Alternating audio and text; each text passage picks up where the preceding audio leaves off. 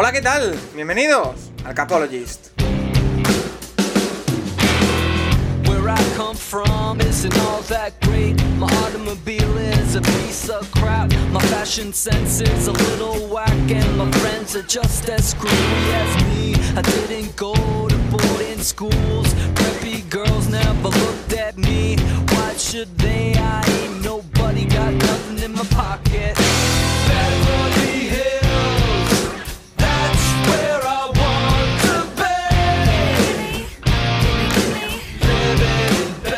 Bienvenidos una semana más al Capologist, tu podcast sobre NFL más interactivo, en una semana que, visto lo visto en las anteriores, podríamos denominar como de calmada.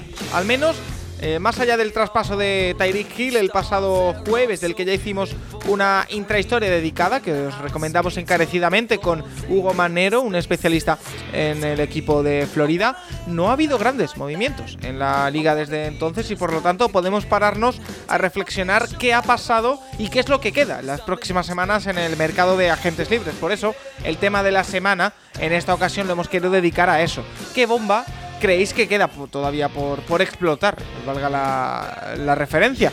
Eh, después de lo de Terry Hill parecía que, que, no podía venir nada más, pero como en esta agencia libre, la NFL, nos está sorprendiendo constantemente, ya no damos nada por, por seguro. Así que eh, lo repasaremos en el tema de la semana. También, como siempre, responderemos a todas las preguntas que nos habéis hecho en arroba el Capologist, que pese a que hemos tenido un poquito de relajación entre comillas, en eh, la liga. Vosotros seguís enviando muchas preguntas y nosotros que os lo agradecemos. Y también tendremos, por supuesto, a Juan Jiménez, arroba de QINER, analizando todo lo referente a quarterbacks ofensiva que os apetezca y que también os habéis eh, mandado.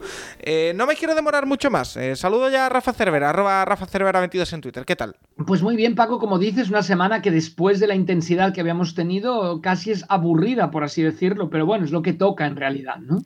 Eh, es lo que toca, pero tampoco nos podemos despistar mucho porque se viene el draft. Así que eh, no podemos irnos mucho de, tema porque queda menos de un mes ya para que comience el draft y lo vamos a vivir, por supuesto, con nuestro especialista en draft y también con nuestro especialista en muchas cosas. Eh, Nacho Cervera, arroba Nacho Cervera 6 en Twitter. ¿Qué tal? Bien, bien, bien. Ya con exámenes pronto, pero la verdad es que bastante bien. Yo de especialista en el draft, poco, ¿eh?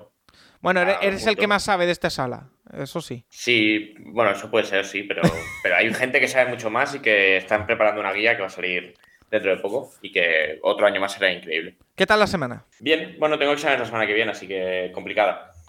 Eh, pero lo sacas adelante, ¿no? ¿O no? Sí, sí, sí. Empiezo el, empezado el máster y bueno, pues tirando. Eh, te intentaremos despejar lo máximo posible la semana desde el Capologist. No prometo nada, también te digo, pero lo, intentaremos. Eh, vamos, si os parece, a analizar un poquito la actualidad de lo que ha sido la semana, que está marcada por una noticia que ha aparecido hace apenas unas horas. Estamos grabando la noche del martes eh, al miércoles, de hecho ya es miércoles, y la noticia que nos ha saltado esta tarde es que cambia la regla del tiempo extra en playoff. Solo en la postemporada cada equipo va a tener como mínimo una posesión, que cambia con respecto a lo que había antes, porque eh, si el equipo que conseguía el balón de primeras anotaba, se acababa el partido eh, directamente, se anotaba un touchdown, y por lo tanto ahora el equipo contrario va a tener la oportunidad de responder, que es lo que le hubiera pasado, por ejemplo, a Josh Allen y a los Buffalo Bills en ese legendario, me atrevería a decir, partido ante los eh, Kansas City Chiefs en los últimos playoffs. Rafa, explícanos si quieres un poquito más el de la norma bueno, es un poco lo que yo decía que iba a ocurrir, o sea, que no iba a haber, más que nada, que no iba a haber ninguna cosa rara, extraña, imitar lo que se hace en college, etcétera, sino simplemente que, como ya dije yo ahora tres o cuatro semanas, era una regla que se probó en los inicios de la World League of American Football, más tarde en NFL Europa, era que los dos tuvieran la oportunidad de tener el balón independientemente de cómo acabara el primer drive del equipo que ganaba el sorteo. Es decir, si yo hago ahora un touchdown, Paco, que es mi rival, podrá tener una posesión, intentar empatar o ganar el partido.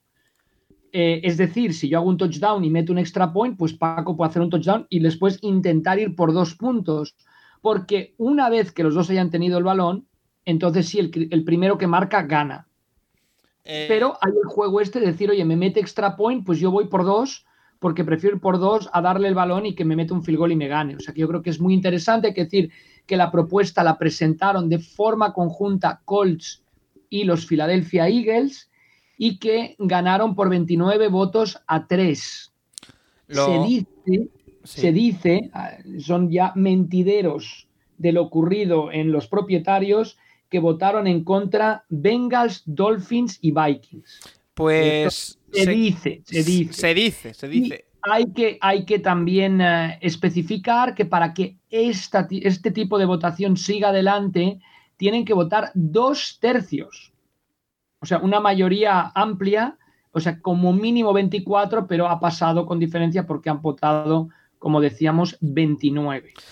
Tomlin, de los Steelers, que no, no votaba, porque en este caso vota la gerencia, presentó, pidió que se presentara una propuesta de volver al sistema anterior. Es decir, un field goal es suficiente para ganar.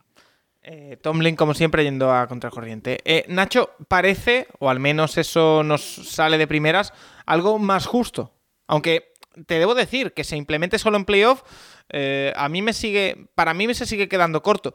Pero bueno, algo es algo.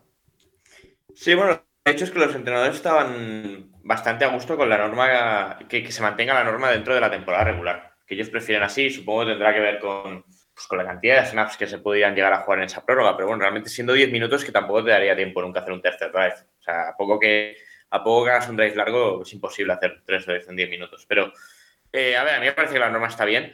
Eh, el tema principal es lo que ha comentado Rafa ahora, que claro, eh, si, si, pongamos la situación posible en, playoff, la que podía dar el partido, que los dos anotan touchdown, el tercer, ya a partir de ahí es el que no te gana. Entonces, eh, en un momento en el que las defensas están tan cansadas, eh, llegar a field goal es una situación bastante asequible. Así que creo que vamos a ver más de una situación en la que un equipo anote touchdown y vaya por dos. Ya sea para, para luego devolverle la pelota al equipo rival ganando de 8 o ya sea por, para ganar el partido con esa conversión de dos. Así que eh, vamos a ver cómo lo plantean los equipos cuando se den playoff, obviamente.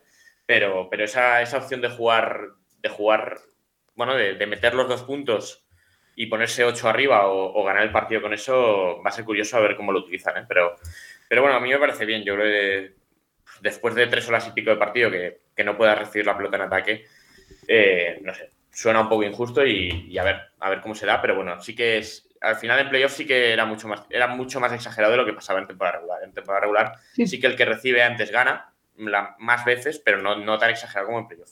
Así hay que decir, Paco, también, la última década, partidos de playoff, 10-2 el equipo que ganaba el sorteo. Además, el, último, en realidad estaban 10-1 hasta que los Bengals ganaron a Kansas City. Y siete de estas 10 veces eh, se había notado en la primera posesión. Es decir, que el equipo que salía en defensa ni siquiera había tenido la oportunidad de tocar posteriormente el balón.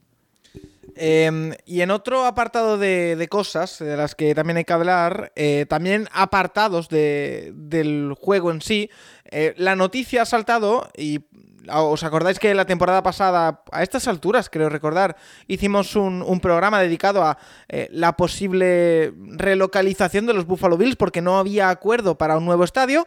Pues ya tenemos acuerdo para un nuevo estadio. Em, en concreto, 1,4 billones con B eh, será lo que va a costar ese estadio, unos 1.400 millones de dólares. Mil millones, ¿eh? Eso es. 1.400 millones de dólares va a ser el coste, de los cuales em, entre el eh, estado de Nueva York y eh, Eric Country, que es donde va a estar situado el estadio, van a asumir 850 millones, 200 son por la NFL y 350 por eh, la, propiedad de los Buffalo Bills. Es decir, más de la mitad del nuevo estadio de los Buffalo Bills va a ser pagado por eh, autoridades eh, locales y el gobierno. Em, esto, Nacho, lo que implica básicamente el alquiler, si no me equivoco, son 30 años para los Buffalo Bills, es que va a tener un super estadio y se sigue confirmando lo que, bueno, ya sabemos desde hace bastante tiempo, que los equipos tienen la sartén por el mango para eh, conseguir de las autoridades y de los dirigentes eh, nuevas instalaciones. Sí, bueno, eh, recuerdo que cuando hicimos el programa había, había gente que decía que, que ya que es un equipo privado que se lo paguen ellos, y obviamente los equipos juegan con el valor que le aportan a la ciudad a la hora de pedir estas cantidades. Yo creo, consiguen cantidades, la verdad, muy excesivas. Decía Andrew Brand que los Raiders consiguieron 750 millones de, Nevada, los Bills han conseguido 850 ahora del estado de Nueva York. Eh, parece bastante, parece mucho, pero bueno, eh, ellos negocian, lo consiguen y, Y sí, vamos a tener, obviamente los Bills estaba claro que no se iban a mover, aunque hubiese cualquier tipo de, intento o de, o de forma de negociación hablando de, otro tipo de ciudades, estaba claro que los Bills iban a quedar allí. Y bueno, lo que sí que han dicho es que el estadio va a ser eh, abierto, que obviamente en Buffalo es un factor muy importante, lo cual seguramente implique que no habrá Super Bowl en ese nuevo estadio, porque ya, ya me dirás tú con, cómo van a jugar un partido en, febrero ahí al lado del lago, al lado de las cataratas. Pero, pero bueno, yo creo que va a quedar muy chulo y que, a ver, el estadio que tenían ahora no estaba mal, pero sí que obviamente, pues, eh, si hay dinero de por medio, pues eh, un estadio nuevo y, y, bueno, nuevos propietarios, pues también suelen haber eh, nuevo estadio. Rafa, no llevan tanto tiempo. ¿eh? Rafa, y una de las cosas que ya han salido a la palestra es que un equipo como los Tennessee Titans han dicho, hey, yo también quiero estadio nuevo. Y ya están eh, mirando con las autoridades de, Tennessee eh, una posible remodelación de su estadio, incluso una construcción, construcción perdón, de uno nuevo. Sí, pero, pero bueno, yo, es que creo que, aportan muchísimo. Tú, tú no, es para dar ideas, pero la, el, volumen de negocio que le aporta el Fútbol Club Barcelona, cuyo, mis, cuyo museo es el más visitado de toda Cataluña, incluyendo el museo de, de Dalí en Figueras, etcétera, es el más visitado de toda Cataluña. Con diferencia. Lo que, le aporta, pues, pues, ¿por qué no? Tendrían que las autoridades, em, bueno, dar una muy buena cantidad, simplemente por el negocio que genera el Fútbol Club Barcelona.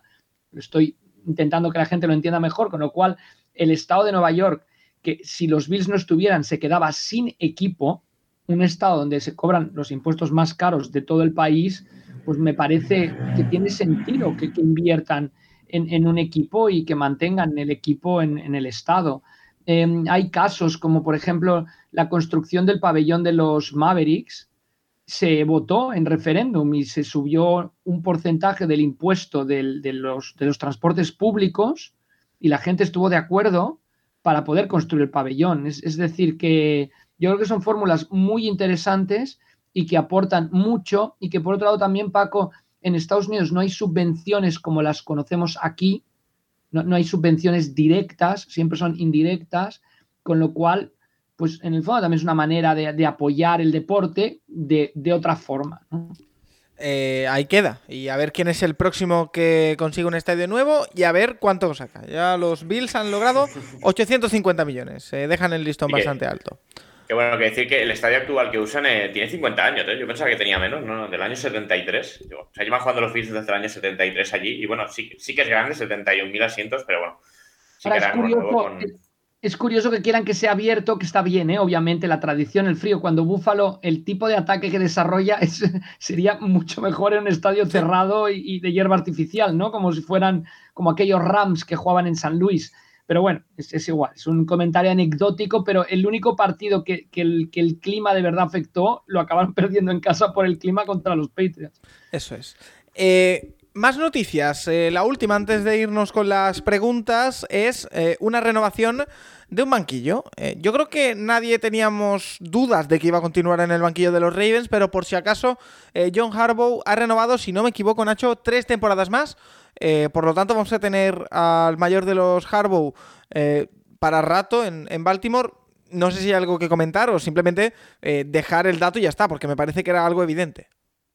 Bueno, le quedaba un año de contrato, le quedaba hasta temporada 2022 y obviamente pues lo típico de que un entrenador con último año de contrato pues lo normal es renovarlo antes, pues tres años más, hasta la, temporada 25, 2025 incluida y que bueno, pues, no sé, es completamente lógico, o sea, uno de los mejores head coaches de la liga no, no, o sea, no, es ni, bueno, lo que siempre hemos dicho, ni, ni ofensivo ni defensivo, pero, pero lo que importa, al final, eh, manejar, manejar equipos y, que en Baltimore siempre funcionan las cosas. Eh, Rafa, ¿algo que añadir o nos pasamos a Nada, que felicitar a los Ravens y a sus aficionados. Pues mira, también, porque han conseguido renovar a su entrenador y van a tener a un John Harbaugh, que de hecho ha sido eh, uno de los mejores entrenadores de los últimos años y candidato a entrenador del año si no se hubiese caído el equipo al final por la lesión de tantísimos jugadores. Eh, bueno, yo creo que, lo merecía de, sobra. Eh, vamos a, pasar, si os parece, a todo el tema de actualidad, de preguntas que nos hacen. La primera es un poco aclaratoria. nos la hace Antonio Caballero y nos dice, ¿existe alguna posibilidad de que Mariano Tobar vuelva con vosotros al podcast. Muy, muy memorable todos juntos en el podcast de, las. Eh, he traído esta pregunta, la primera, eh, Rafa Nacho, porque eh, quiero contar aquí un par de cosas. La primera es que dentro de un par de semanas, si todo va bien, tendremos un podcast especial, una entrehistoria, en la que vamos a hacer algo así como el debate del estado del proyecto. Es decir, hace una semana lanzamos una encuesta para que vosotros nos dieseis vuestra opinión y nosotros os contestaremos. Y iremos leyendo propuestas y así hacemos todos eh, bueno, un proyecto en común que, siempre está bien. Y lo segundo, bueno, en, realidad voy a decir tres. Lo segundo es que eh, Mariano Tobar, como ya hemos dicho muchas veces, tiene las puertas abiertas, no, lo siguiente, tiene las llaves para poder entrar cuando quiera en el Capologist, pero eh, él mismo hay que respetar su decisión, ha decidido alejarse de este mundo, al menos de forma momentánea, y por lo tanto eh, hay que respetarlo. Hemos, bueno, nos encantaría tenerlo aquí algún día, aunque sea hablando de su vida, para que nos cuente qué es de él, porque es una persona, em, yo creo que... Bastante reconocida para todo el mundo de la NFL en España y que sería genial tenerlo un día, pero obviamente hay que respetar su decisión. Y tercero, bueno, y el, y el perdón, a, punto, y el, el padre del gran árbol, o sea. Correcto. Olvídate de los Washington Redskins, vamos, eh, ¿no? McVeigh, Shanahan, eh, LaFleur, etcétera, etcétera, etcétera, etcétera, etcétera. Pues los Washington Redskins es Mariano Tobar. Y él no se Todos los que están por ahí, en algún día, algún día, no todos, pero muchísimos, pues nada, em, ¿no? ramas del árbol de Mariano Tobar. La única diferencia entre Mariano Tobar y los Washington Redskins es que Mariano Tobar no se ha cambiado el nombre todavía. Es que se sigue llamando María. Eso es. Y, lo tercero es que al respecto de, las personas que conforman este podcast, solo quiero que estéis pendientes al final de la semana. Es lo único que, voy a decir más. Em, vamos a pasar. O sea que tienes, tienes algún free agent o algo así. Eh, no quiero desvelar nada más, Rafa. Pero ahí lo dejo. o sea que, semana agitada, ¿eh? Que estén pendientes, sí, al Twitter del Capologist. Eh, vamos con modo off-season. Eh, Juan Francés nos, nos, dice: Todas las off-season son así. Es la primera que sigo día a día y estoy alucinando. Rafa, a ver, tú tienes más no, No, no, por supuesto que no. Yo creo que nunca había habido una off-season así, pero me imagino que sí que es una tendencia que se va a dar y que en esto vosotros seguís más que yo. En la NBA, por ejemplo, yo creo que la NFL empieza a copiar o empieza a ver muchos movimientos de jugadores que antes no solía ver y sobre todo en la posición de coreback, lo cual hace esto todavía más interesante. Nacho, ¿este está off-season una supernova o, como dice Rafa, puede marcar el inicio de una tendencia? A ver, el tema es, el, tema es el dinero, sobre todo. La cantidad de dinero que va a entrar los próximos años eh, marca mucho los movimientos que está viendo, el, crecimiento increíble de la posición de receptor. O sea, tanto tiempo hablando de quién iba a ser el, el con 30 millones, el primero con 30 millones y al final el primer no cuarto ha sido Tyree Hill, eh, que es lo curioso, que no lo hubiéramos dicho de ninguna manera. Y se está notando que ellos tienen clarísimo que el año que viene, que el siguiente, con el contrato televisivo y con el nuevo CBA, eh, que ya está en, ya está en vigor, eh, esto va a subir muchísimo y que se ponen a gastar dinero de, próximos años. Y, luego, pues obviamente hay equipos que no quieren pagar, como los Chiefs, a Gil, y pues te queda un año de contrato, no te queda otra que, que traspasarlo.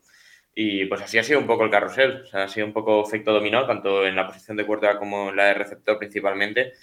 Y sí, yo no recuerdo un año así. O sea, al final, una historia que hubiera sido la, top del año, que es la, vuelta de Brady, pues ha sido una más. Sí. Eh, mira, precisamente Nacho, voy a aprovechar porque eh, José Mari nos pregunta que si tras los últimos fichajes de Miami se puede considerar candidato a llegar lejos en los eh, playoffs. Eh, Terrell eh, como decimos, Tyreek Hill, eh, son eh, jugadores de los que ya hablamos de sus fichajes en la intrahistoria la pasada semana, tanto Rafa como yo, junto a Hugo Manero, pero oye, me interesa también saber tu, opinión. No, bueno, al final, yo estaba bastante de acuerdo con lo que decía, Hugo en la intrahistoria. Al final, hablamos mucho de lo mala que ha sido la línea ofensiva de Burro, de los Bengals y más. La de los Dolphins ha sido infinitamente peor. O sea, tú has jugado en unas condiciones mucho peor que Burro estos dos años.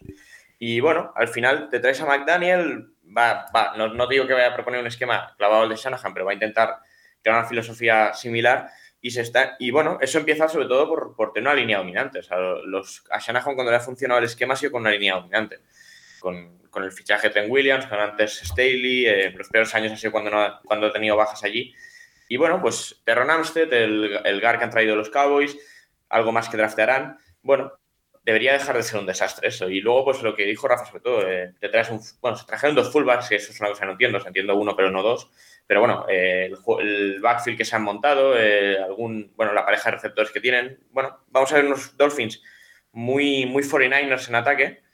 Y, creo, que, creo, que, creo que al menos el planteamiento es correcto y a mí me gusta. A mí, a mí creo que los Dolphins lo están haciendo muy bien. Ahora falta ver si McDaniel es un head coach que valga para la NFL, pero a mí, por ejemplo, creo que con comparación con, New England, eh, a mí da la sensación de que Miami acabó mejor la temporada que New England. Los dos últimos dos meses Miami es mejor equipo, les ganan en el último partido además. Y que, y que yo creo que Miami se ha reforzado mucho mejor. O sea, yo creo que Miami es mejor equipo ahora que hace que cuando acabó la temporada. Y yo con New England tengo muchas dudas. Creo que no, creo que no son mejores.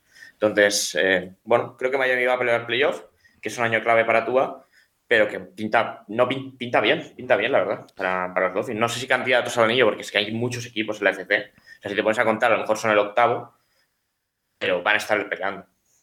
Oye, eh, Rafa, la última novedad con respecto a Miami eh, es que corre el rumor de que McDaniel quiere utilizar a Tyreek Hill eh, como Divo Samuel. Que se olvide, que se olvide, que se borre. Eso que se lo borre de la cabeza. Yo lo he leído y he pensado en ti. que 30 kilos más que Tyreek Hill. Pero yo cuando he leído esto he dicho, pero si es Waddle el que tiene, el que puede ser más así. a mí el que más me encaja en eso puede ser Waddle. Yo creo que Tyreek Hill tiene que ser Tyreek Hill. Que, es muy bueno como Tyreek Hill, buenísimo. No, no, no, no sé, no, no. Waddle puede hacer lo que hacía Divo Samuel, pero en contadas ocasiones. Es que la repetición de jugadas, o sea, la carga de, en el cuerpo de Divo Samuel es preocupante. Entiendo que lo hayan hecho hacia el final porque querían ganar la Super Bowl, pero como manera de vivir desde la jornada 1, yo, vamos, si fuera el propietario, lo prohibiría de cualquier jugador. Y, no creo, ni el mismo Waddell Nacho tiene el cuerpo de Divo Samuel, ¿no? No, pero sí que tiene la velocidad, tiene. No sé, a mí, a mí es un jugador que me gusta mucho. Es verdad que los dos. Con la velocidad que coge, las colisiones de Divo Samuel. Claro, es que normalmente, Paco, eh, tú cuando haces un handoff a un jugador que pones de running back, tú le das la pelota prácticamente en, estático. Pero lo que hacían muchos los 49ers es que ese, ese jugador que recibía la pelota la recibiera ya con una velocidad importante, súmale la velocidad del defensor que viene a aplacarlo y el que sabe más de esto aquí es Nacho. Pero, pero claro, el, nivel de la colisión es muy, muy superior a la que recibe un running back normal. Claro, ¿cuánto duran los running backs normales en la NFL? No sé, yo, yo a Tyreek Hill lo utilizaría de Tyreek Hill. Eso, eso es lo que pensaba. Pero bueno, es curioso que Miami eh, el año pasado se deja dos primeras en Waddle y este año se deja una primera y una segunda en Hill. O sea, la verdad es que la inversión en receptores en Miami está siendo alta. Y bueno, eh, Waddle pinta muy bien, Hill ya está, es uno de los mejores receptores de la liga. Y bueno, van a ser una pareja muy interesante ver este año. Lo otro es el contrato. A mí, a mí me da mucho miedo. O sea, a mí me parece increíble. 30 millones a un receptor me parece un montón. Yo me da muy. Bueno, viendo lo que se viene en renovaciones, flipos, pero pero bueno, es lo que hay, es el, mercado y si te pide 30 se los das. Y ya en dos años, pues o en tres veremos qué queda, pero, pero me parece un, no sé, lo que ha subido la, posición de receptor con lo de AMS y, y Gil asusta. Eh, pues eh, asusta. Y lo que también asusta quizá a algunos aficionados en San Francisco 49ers es que eh, estamos a día 30 de marzo ya y Garópolo sigue en el equipo. Eh, nos pregunta Ches eh, que cada vez va cobrando más fuerza la opción de que Garópolo se tenga que quedar en San Francisco. ¿Qué rol le daría a Shanahan en la nueva temporada? ¿Titular con Lance una vez más viendo la vida pasar o suplente con la excusa de la recuperación?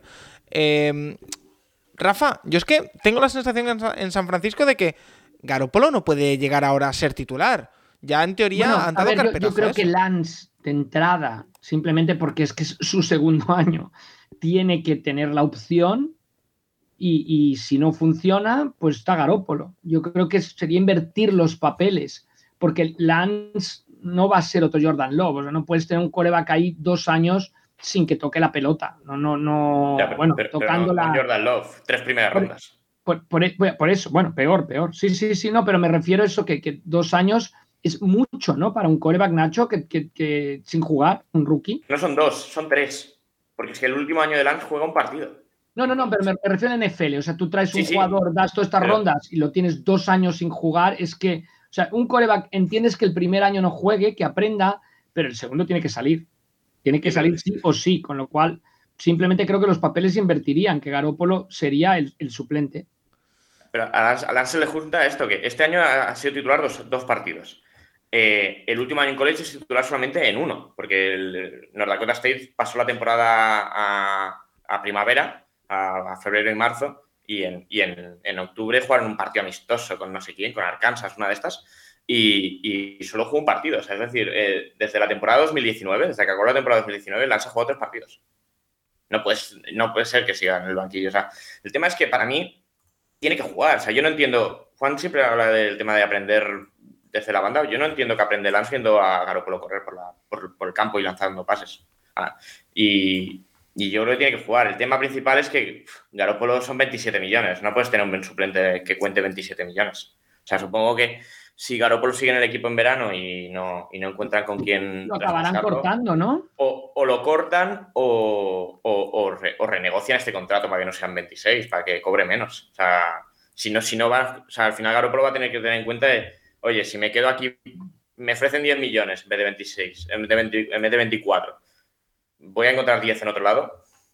No lo sé. O sea, al final eso es el tema que tiene que valorar Garoppolo cuando llegue el momento de, del corte si es que no llega un traspaso, pero, pero yo no sé, sabes que en, San Francisco tiene que jugar Lance. Y bueno, el mensaje de, de Shanahan y, y Lynch cada vez que preguntan es que va a jugar Lance. Ese es el mensaje que se ha lanzado desde precisamente San Francisco, a ver si es verdad, porque es que yo ya pero es que no puede no jugar Lance, no puede. Pero es que a lo mejor se encuentran que, Garoppolo es mejor que Lance. Y no juega Lance, o sea, es que tienes que presentar tu dimisión en minuto uno, que lo, si juega mal quizá también, pero que, que no puedes, no sé, lo que dice Nacho, todas las rondas que dieron, lo que, todo lo que dieron por tener el pick 3, pues no sé, no sé. Te estoy poniendo un poco. No, no, yo estoy de acuerdo, pero a, mí Trey Lance, a ver, lo que ha salido a mí no me ha demostrado gran cosa. Así que es verdad que no lo hemos, visto, nada. No hemos visto nada. ¿El cuánto ha jugado en la NFL? Ha jugado, eh, a ver, snaps, 170 snaps. ¿Qué ves, ¿Qué ves de un jugador en 170 snaps?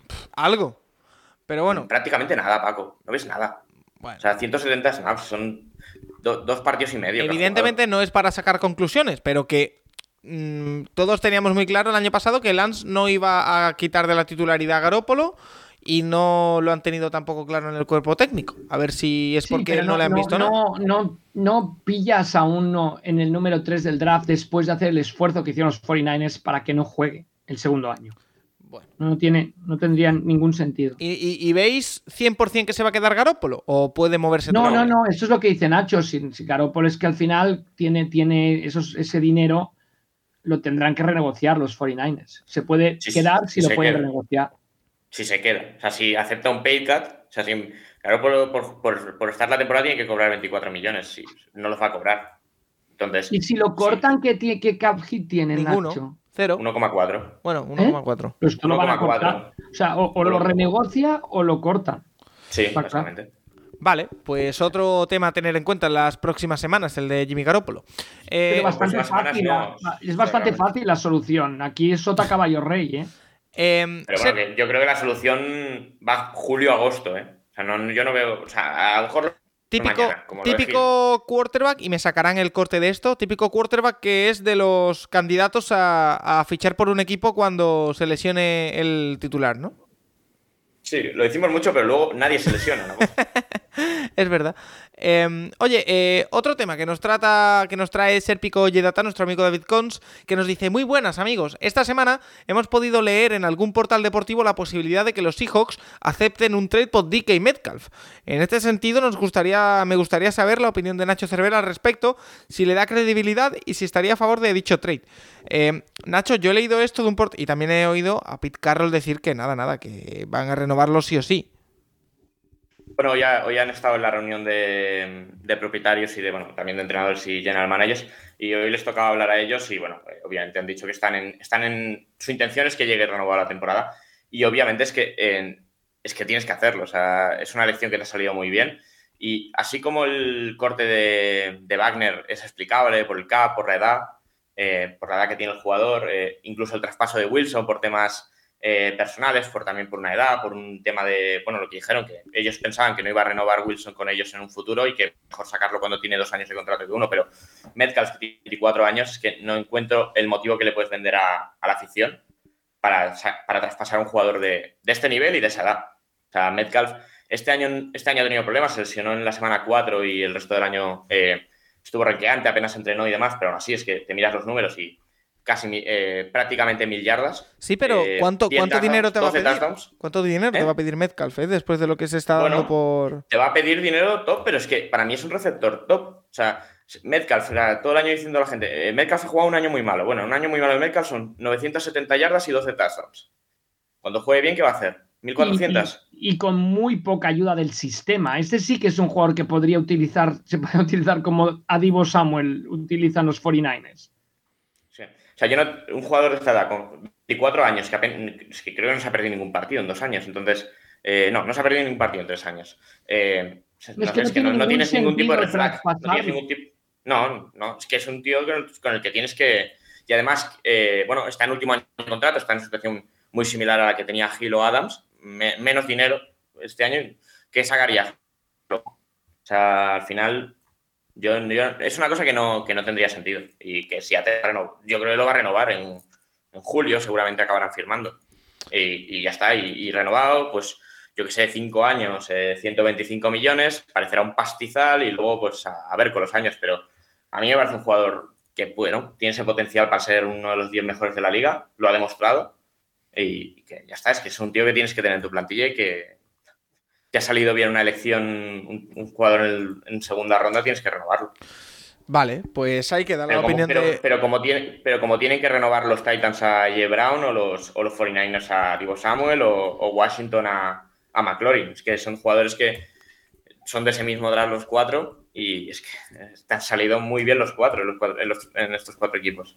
Gustavo nos pregunta, ¿quién echará más de menos a quién? ¿Los quarterbacks top, Rodgers o Mahomes? Nos apunta a los receptores top, Adams y Hill, que se les han ido, o los wide receivers a los quarterbacks. ¿Quién bajará más su producción? ¿Cuál es la mejor y peor pareja de quarterback wide receiver entre Miami, Kansas City, Green Bay y Las Vegas? Vamos por partes. Em, es verdad que eh, Rodgers y Mahomes quedan bastante eh, huérfanos, ¿eh? Y eso que a Mahomes le han traído a uno de los receptores que más separación genera de toda la NFL, que es Márquez eh, es, eh, Valdés Scaldlin. la genera y cuando coja la pelota después. La genera más la Flair. No, ya. No, no, no, pero bueno. Pero, más aparte, han perdido bastante tanto Mahomes como Rodgers. Sí, Matt LaFleur con el esquema. Eh, Rafa, han perdido mucho los dos, ¿eh? Mahomes y Rodgers. No sé si. Sí, eh, pero bueno, ya, ya les. Ya, ya hay que esperarse al draft. Yo creo que hay que esperarse al draft y hay que esperarse a ver cómo quedan confeccionados los grupos de receptores. Yo, contestando la pregunta, históricamente pierde más el receptor que el coreback. En, vamos, en la historia de la NFL. Mm, lo, lo único muy bueno que tiene Adams es que va con un muy buen coreback también. Y Gil ya veremos, ya veremos. Tua es, su año para demostrarlo.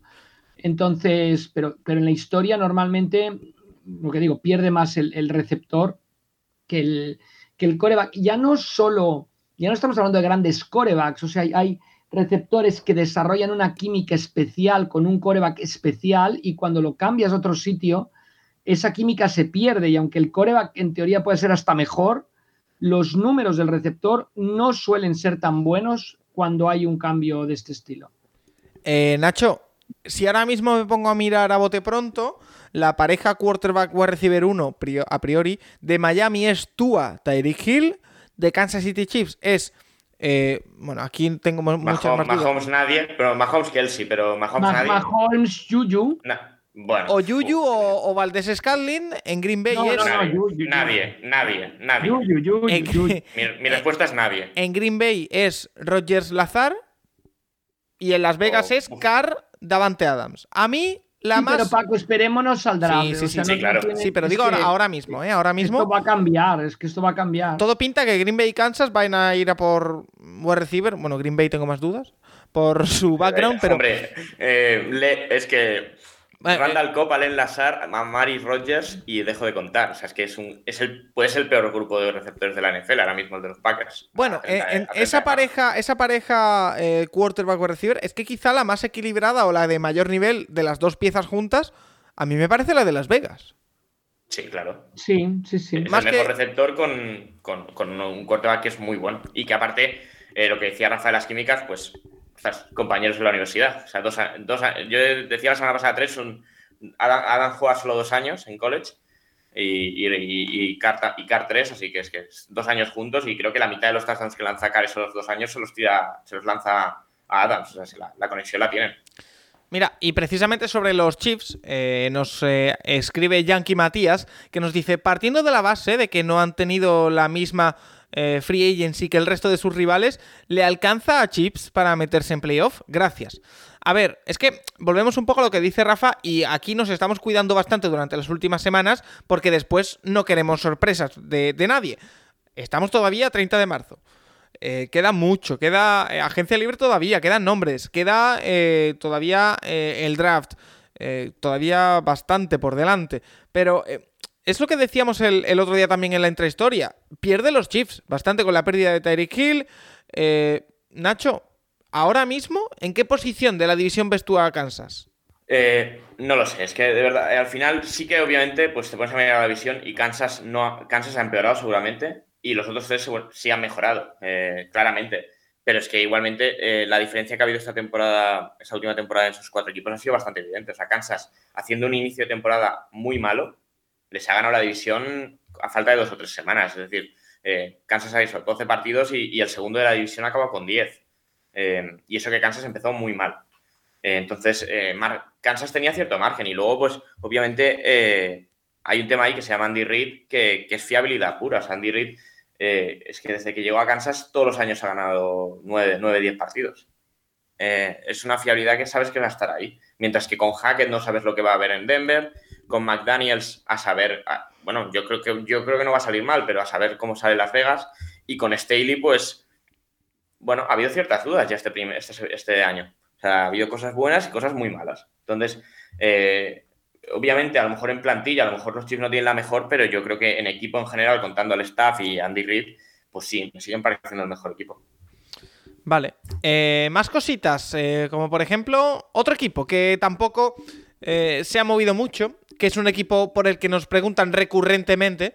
Eh, y por el que lo hace esta semana Varo, que nos dice: ¿Cómo veis la no agencia libre de Patriots? ¿Creéis que Bill Belichick volverá a llevar al equipo a una final? Eh, Nacho, no sé si ha habido novedades con respecto a la semana pasada. Ya, Abril Peppers, que creo que es un gran fichaje para los Patriots. Yo creo que será un, muy buen fichaje para los Patriots. A mí me gusta Peppers, ¿eh? ¿eh? No, no hay más. Yo creo que, que, lo va a encajar muy bien Belichick, pero yo creo que algo tienen que hacer los Patriots, ¿no? Porque justo vimos ese partido de playoff contra los Bills, el único partido en que un equipo ha anotado touchdown en todas sus posesiones. Y, dices, algo harán los Patriots, pero de momento es cierto que prácticamente no han habido movimientos. Sí, bueno, ya lo hablamos la semana pasada. De momento, pues, a mí no me parece que England haya mejorado. Creo que ha perdido un jugador clave en su defensa, el mejor jugador que tenían en defensa, y que, bueno, de momento eh, yo creo que el resto del equipo en general no está mejor. Eh, la línea han perdido a Shaq Mason, eh, es verdad que tenían ahí algún jugador que, bueno, que tampoco va a perder mucho la línea, pero eh, a mí no me genera mucho. Y el fichaje de Peppers, no sé, a mí me deja muy frío. O sea, Peppers viene de lesionarse este año en los Giants, ya siendo un jugador, a mí me parece un jugador bastante sobrevalorado. Creo que lleva cinco años en la liga viviendo de que fue un primera ronda. sí que ha hecho alguna cosa bien, pero no sé, me parece un jugador muy versátil que no llega a ser en, nada de lo que es versátil, llega a ser bueno. Supongo que Belichick algo le sacará, pero, pero creo que es más nombre que jugador, que, realidad, ¿eh? ahora mismo Peppers.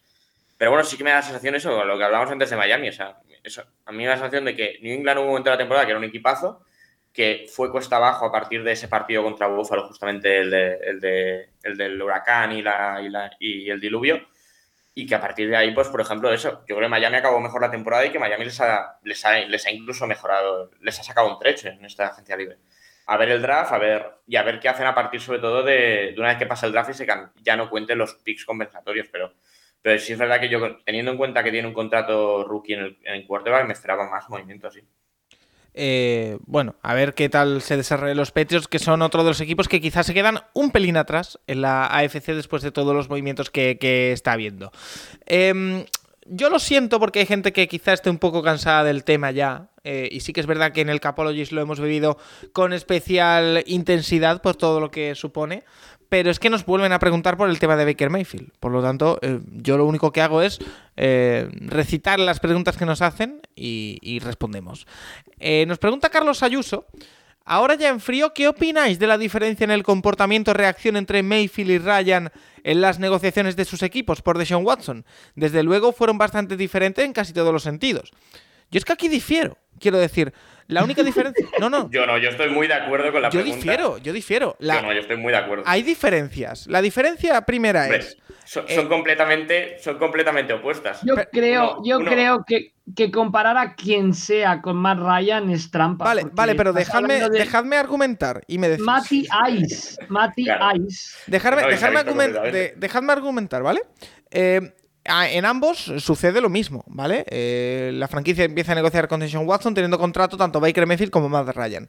Primera diferencia, eh, los Falcons informan a Matt Ryan en todo momento de que están en estas negociaciones con Deshaun Watson, algo que no sucede con Baker Mayfield, ¿vale? Al que le dicen que va a ser su quarterback y que toda la patraña que ya hemos escuchado en los últimos y los Falcons, los Falcons también dicen que Matt Ryan es su quarterback. Bueno, pero informan a Matt Ryan. Es como en Draft Day cuando se entera el quarterback que, que han hecho el cambio por la primera elección y va y le tira todos los papeles del escritorio al general manager, ¿no? Pero y, luego lo que le dice, y luego lo que le dice el general manager al otro, que, él haga su trabajo que él también tiene que hacer el vale. Pues aquí estamos con lo mismo. Pero, espera, espera, déjame, déjame terminar, déjame terminar.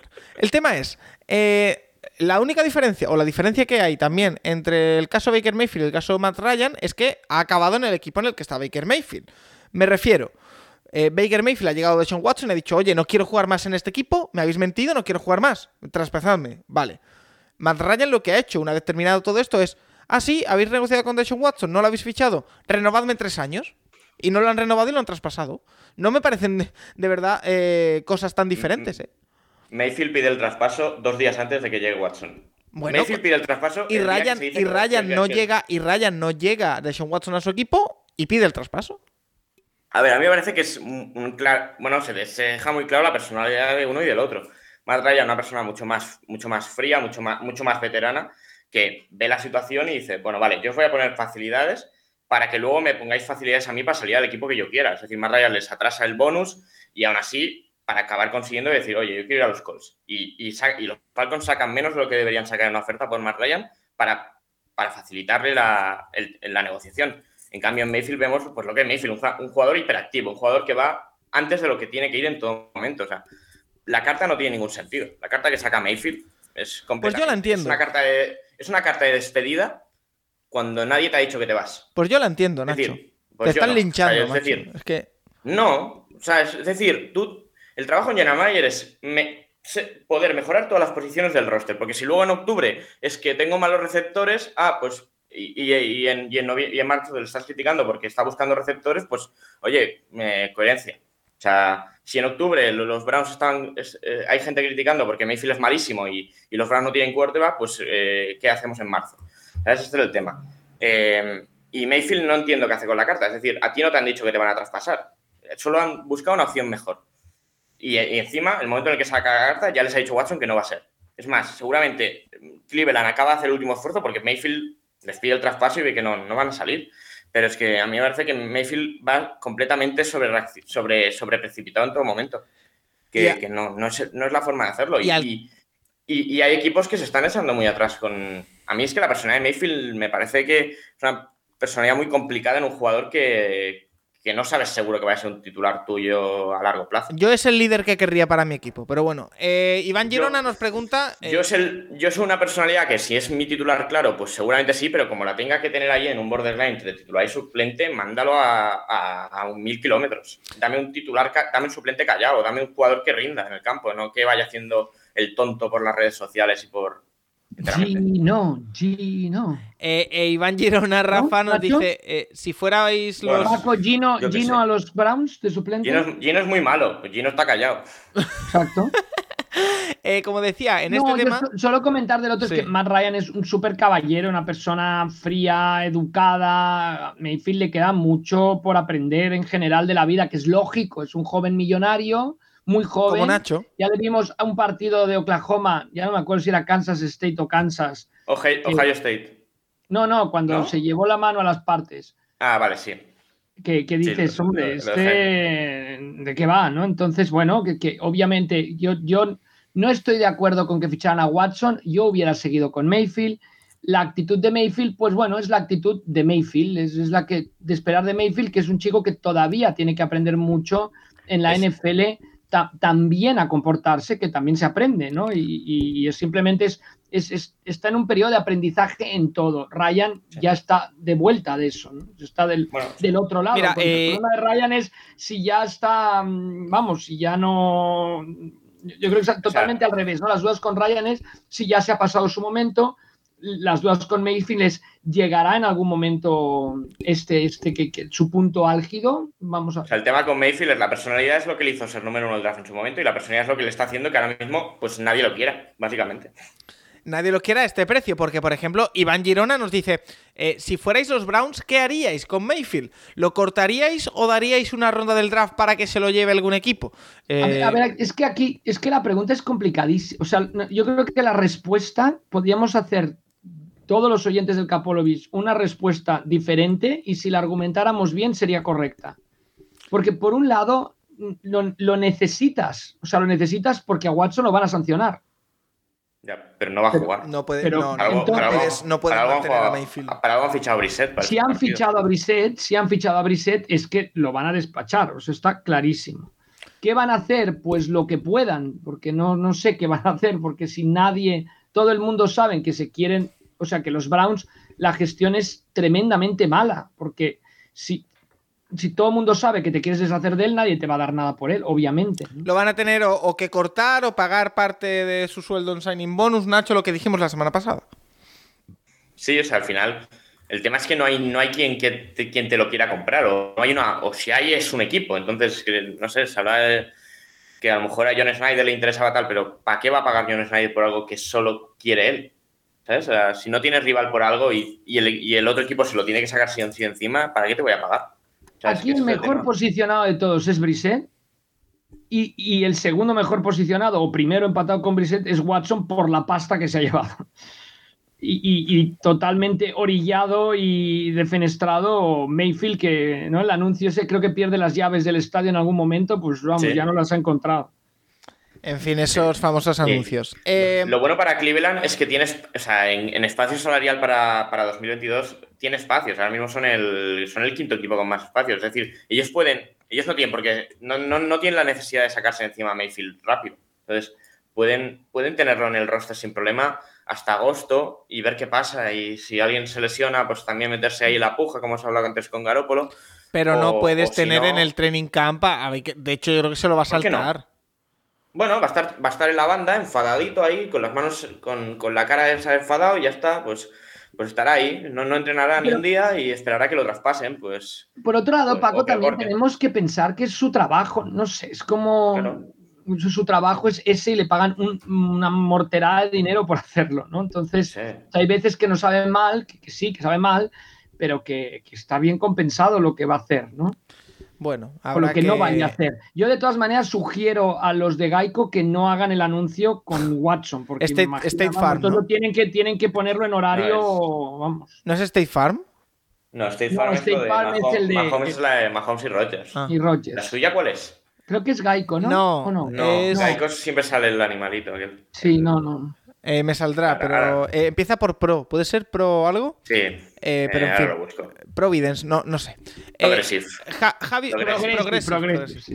Javi Ugarte, cambiamos de tercio porque nos pregunta: con Villanueva retirado y Gigi Arcega Whiteside luchando por hacerse un hueco en la liga, ¿hay algún jugador español que actualmente juegue en college o high school que pueda jugar en la NFL en los próximos años?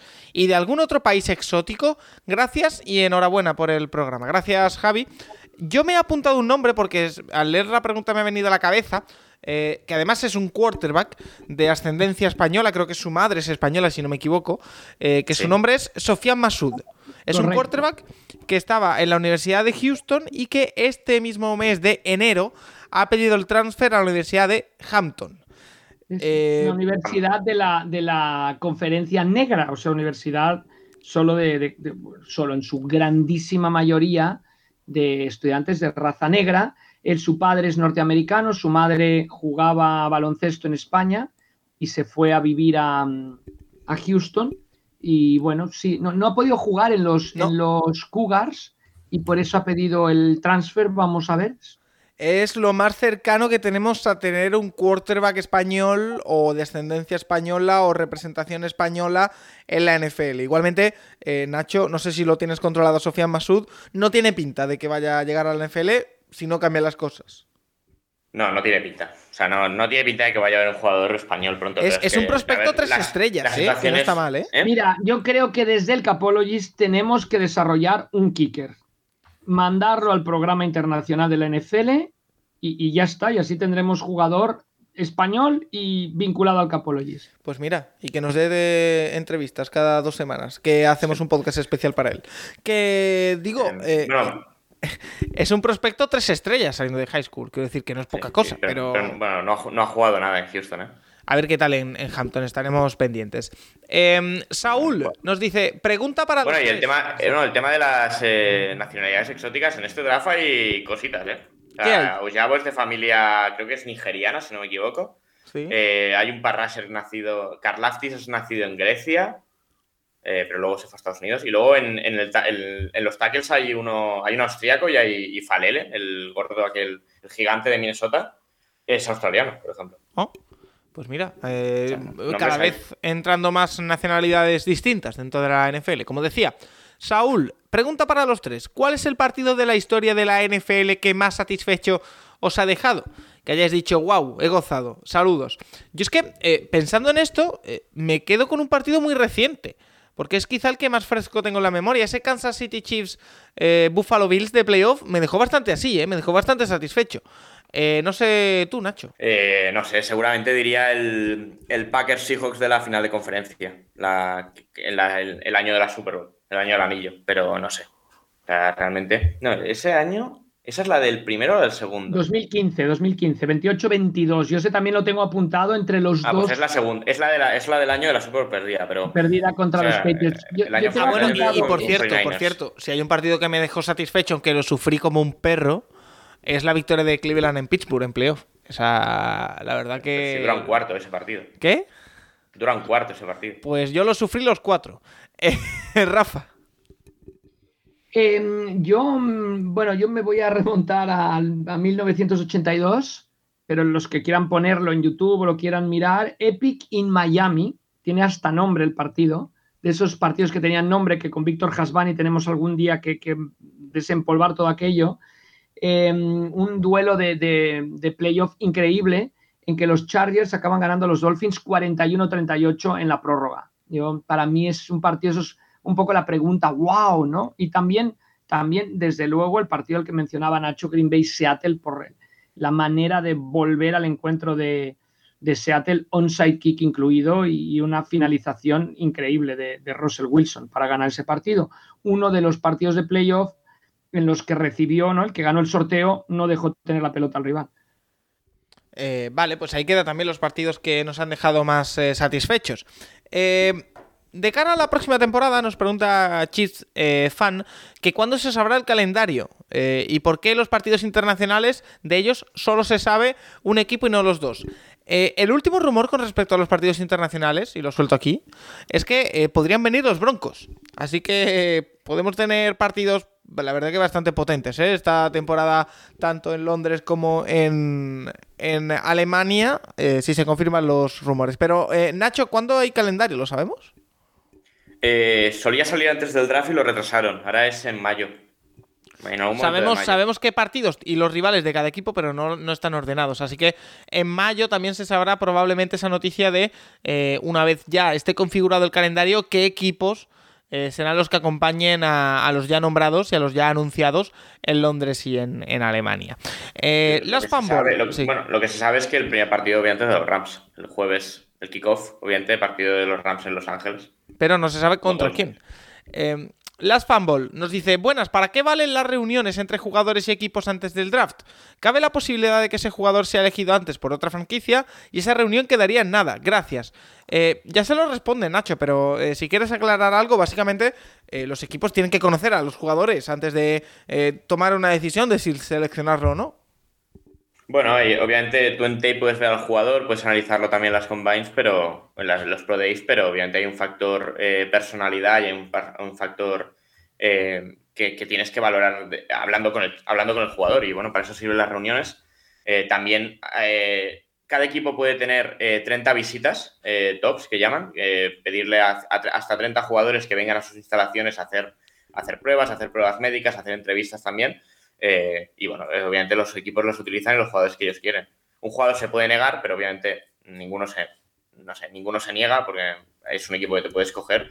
Y bueno, obviamente pues existe la posibilidad que te lo quiten a ese jugador. O sea, no. al mismo jugador pues habrá tres o cuatro equipos, cinco, que, le pidan en reunión. Bueno, eh, Rafa, en esta reunión Visita. Visita, más bien. Aquí es que todas las reuniones cuentan, en Rafa. Por ejemplo, las reuniones que ha habido hoy de propietarios, en las que también han estado los entrenadores, aquí también se cocinan cosas. Sí, pero son más bien generales, Paco. ¿eh? Son, son reuniones para ponerse de acuerdo en temas más bien generales. No te creas que hay muchas conversaciones de pasillos. ¿eh? Son más generales de, de, la propia del funcionamiento del NFL, como hemos visto, de reglas, etcétera. Reparto de dinero. Son más son más, son más reuniones de, negocios que reunión de fichajes, por así decirlo, porque en principio mm, es más, más, de, más, de más de reparto de dinero, estadios, sanciones, todo este tipo de cosas. Vale. Las de eh, los propietarios. Oye, em, Rafa, ¿has visto los Oscars? No, pero no, no, veo los Oscars desde hace años, me enfadé con algunos eh, resultados y entonces ya no veo los Oscars, le hago boicot. ¿Y tú, Nacho? Y creo que lo de Will Smith ha sido orquestado para generar atención. Wow. ¿Y tú, Nacho? Yo no vi los Oscars. Obviamente he visto el vídeo de, lo de Will Smith y no sé. Es, es raro el vídeo. Vamos a dejarlo ahí. Eh, no, porque nos pregunta tanto José Mari como José Martínez. José Mari nos dice: eh, ¿En la NFL ha habido alguna agresión tipo Will Smith a Chris Rock? A ver, hay una con la que se le ha comparado bastante y que yo creo que viene bastante al pelo, ¿no? Que es la de eh, Miles Garrett a Mason Rudolph. Ya, pero están jugando, eh, Paco. Bueno, la, bueno, la de Garrett justamente.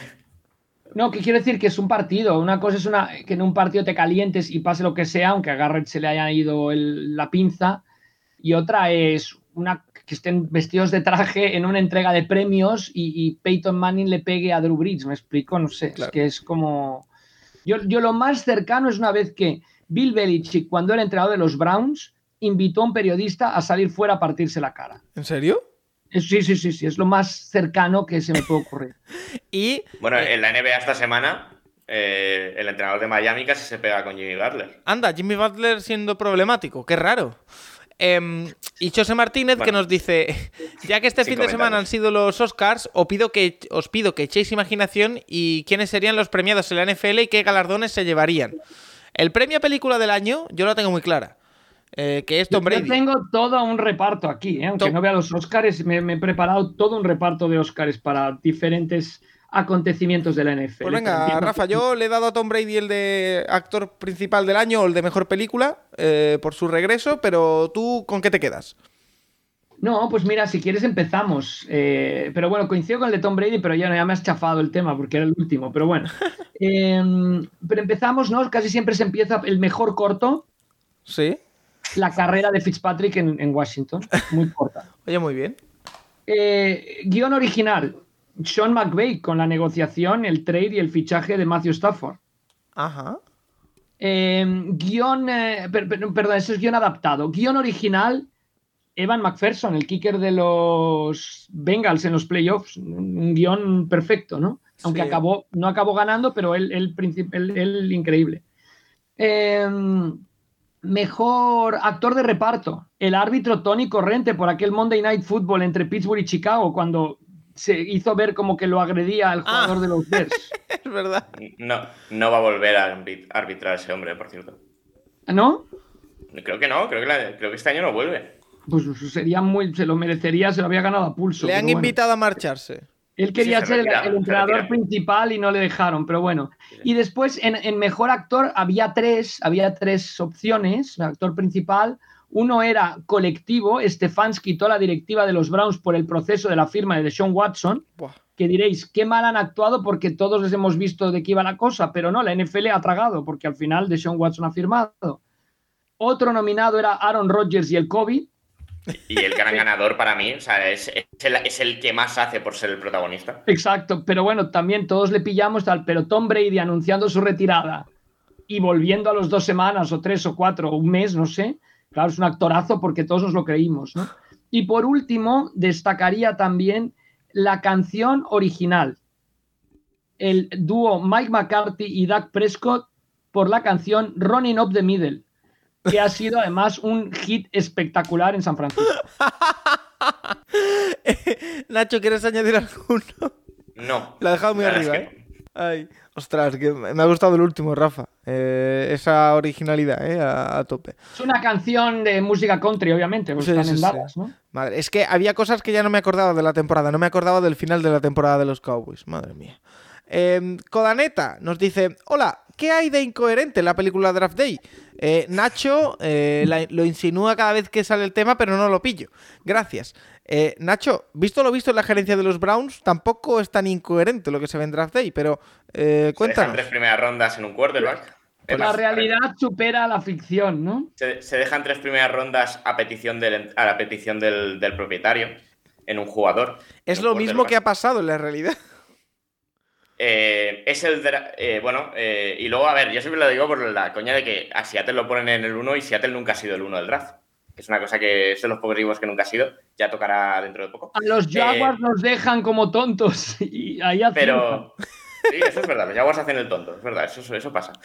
Pero lo curioso es que Seattle se lleva un, un cuarto de Wisconsin, como Russell Wilson. Entonces no es nada incoherente la película. Bueno, pero en principio ya tenían cuarto.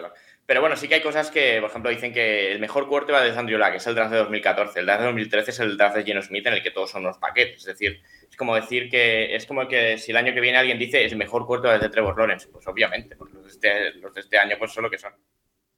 Pero bueno, da igual que la, peli está bien, pero que, que, está todo muy sobreactuado bien y todo muy, muy exagerado para, para que sea una peli interesante. Nacho, eh, nos pregunta Sergi a mí, me encantó, me encantó, me gustó tanto esa película, más, que gustarme como la mejor película de historia, me, entretuvo tanto, me, intrigó tanto, que además hasta estuve investigando los guionistas, cómo, cómo escribieron el guion, cómo lo hicieron. Eh, no, yo, creo que, es, que está, obviamente el final no, va a ocurrir eso, ¿no? Que, que eso de las tres rondas acabes con un juego de defensa, etcétera. Pero, pero yo creo que para el que le gustara ahora que viene el draft, los que tengan preguntas, cómo se hace el draft, de qué va el draft, el apoyo que le dio la NFL a la película, porque salen pues, las franquicias de la NFL, cómo se van llamando, el que duerme en la oficina. Bueno, no sé, yo creo que toda esa parte me pareció espectacular y, el guion me pareció muy original, porque sacarle jugo al draft, hacer una película del draft, yo creo que el guion tiene que ser muy bueno y me parece que lo es porque porque te engancha bastante, lo sigues bastante. Lo de los Jaguars, a los aficionados de los Jaguars con todo el cariño del mundo, ¿eh? pero, pero es curioso como lo que dice Nacho, ¿no? Ahí se, burlan un poco de los Seahawks y de los Jaguars, ¿no? En ese orden, digamos. Pero, y bueno, Cleveland es el gran, bueno, tiene un poquito de satírico, yo creo, la película, pero a mí me parece que es un guion buenísimo, buenísimo, con un poco de, tengo un poco de, sátira de aquel que si las cenizas del padre, que no sé qué, qué tal, pero, pero bueno, yo creo que para el que le guste adentrarse en lo que es el draft del NFL, yo creo que está muy bien. El momento definitivo es cuando quieren subir la apuesta metiendo un Panther. uno de Special Teams, dame uno de Special Teams. Eh, no vamos a destripar la película, pero lo que sí voy a avisar es que la intrahistoria de esta semana va a hablar precisamente sobre cine y fútbol americano. Así que eh, todo aquel que quiera ver o Draft Day o alguna otra película relacionada con la NFL, con el fútbol americano, que esté muy atento al final de la semana. Em, dudas sobre Draft. Eh, Nacho, eh, nos pregunta Sergi ¿por qué no se pueden traspasar más de tres primeras rondas? ¿Cuál es el sentido? ¿Se pueden añadir segundas condicionadas a ser primeras? Sí que se puede, ¿no? Yo creo que en la, en la, NFL se puede traspasar más lo que quiera. O sea, el traspaso de Watson, si hubieran querido meter más rondas, hubiera podido. Yo tengo entendido que en la NBA es donde no puedes traspasar dos segundas rondas, dos, dos primeras rondas. Primeras consecutivas. Eso es. Sí, consecutivas. Que luego ves ahí el traspaso por, por Paul George o esto y meten cuatro de, los próximos ocho años en una sí una no. Pero es, es un poco absurdo. Y...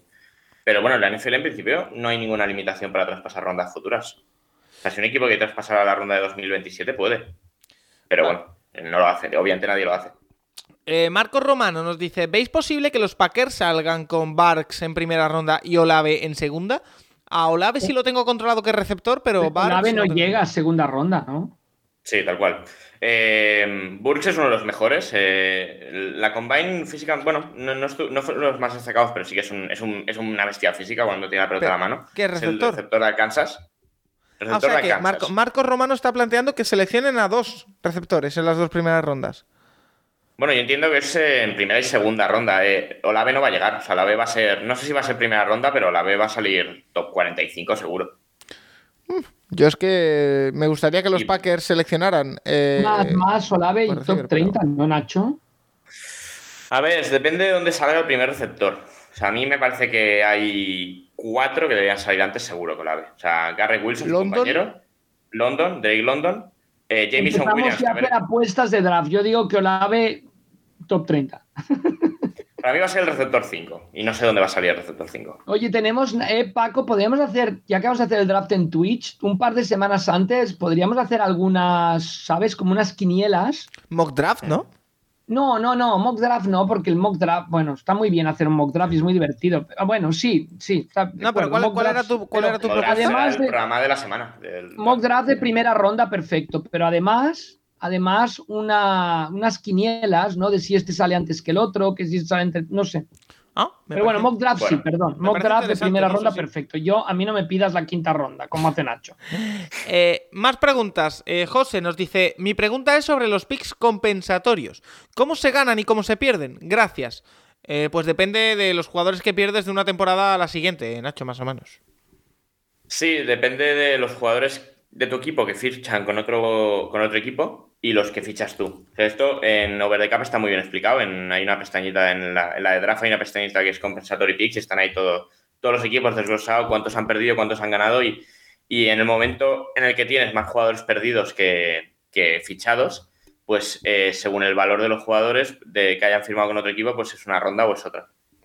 Y, aparte están las de entrenadores. Que hay que decir, como siempre, que es año vencido. Es decir, los jugadores que este año han dejado su equipo darán un pick compensatorio el año que viene, para el draft del año que viene. Pero el tema sobre todo es que si tú fichas a un jugador por 15 millones y pierdes a otro por 15, estos dos picks compensatorios se cancelan en tu equipo. Es decir, si, los, los Cardinals que han perdido a Kirk por 18, si ahora se les va la olla y le pagan 18 millones a alguien, pues perderían el pick compensatorio de Kirk. Vale. Eh, y la última pregunta. Oscar eh, Ercilla nos dice: Hola, ¿cuánto cap suponen los rookies elegidos en el draft? ¿Hay que tener ese espacio de dinero antes del draft? Eh, no, no hay que tenerlo porque hay que. O sea, los contratos de los, los, contratos cuentan a partir del momento en el que los firmas.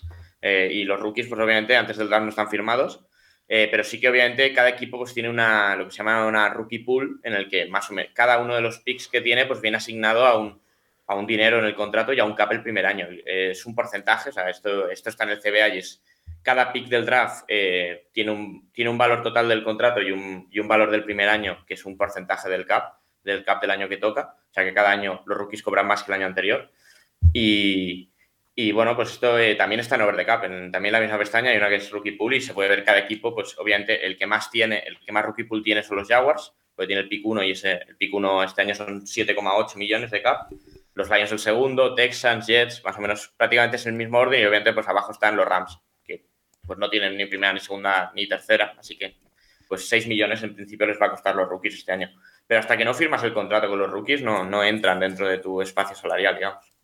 Vale, eh, pues no sé si os queda algo más que decir, si no vamos a ir rápidamente, eh, Rafa Nacho, al tema de la semana, esa famosa bomba que todavía queda por explotar y que os hemos preguntado a modo de curiosidad, eh, así que vamos a hacer una pequeñita pausa y vamos con ello. El Capologist, tu podcast sobre NFL más interactivo.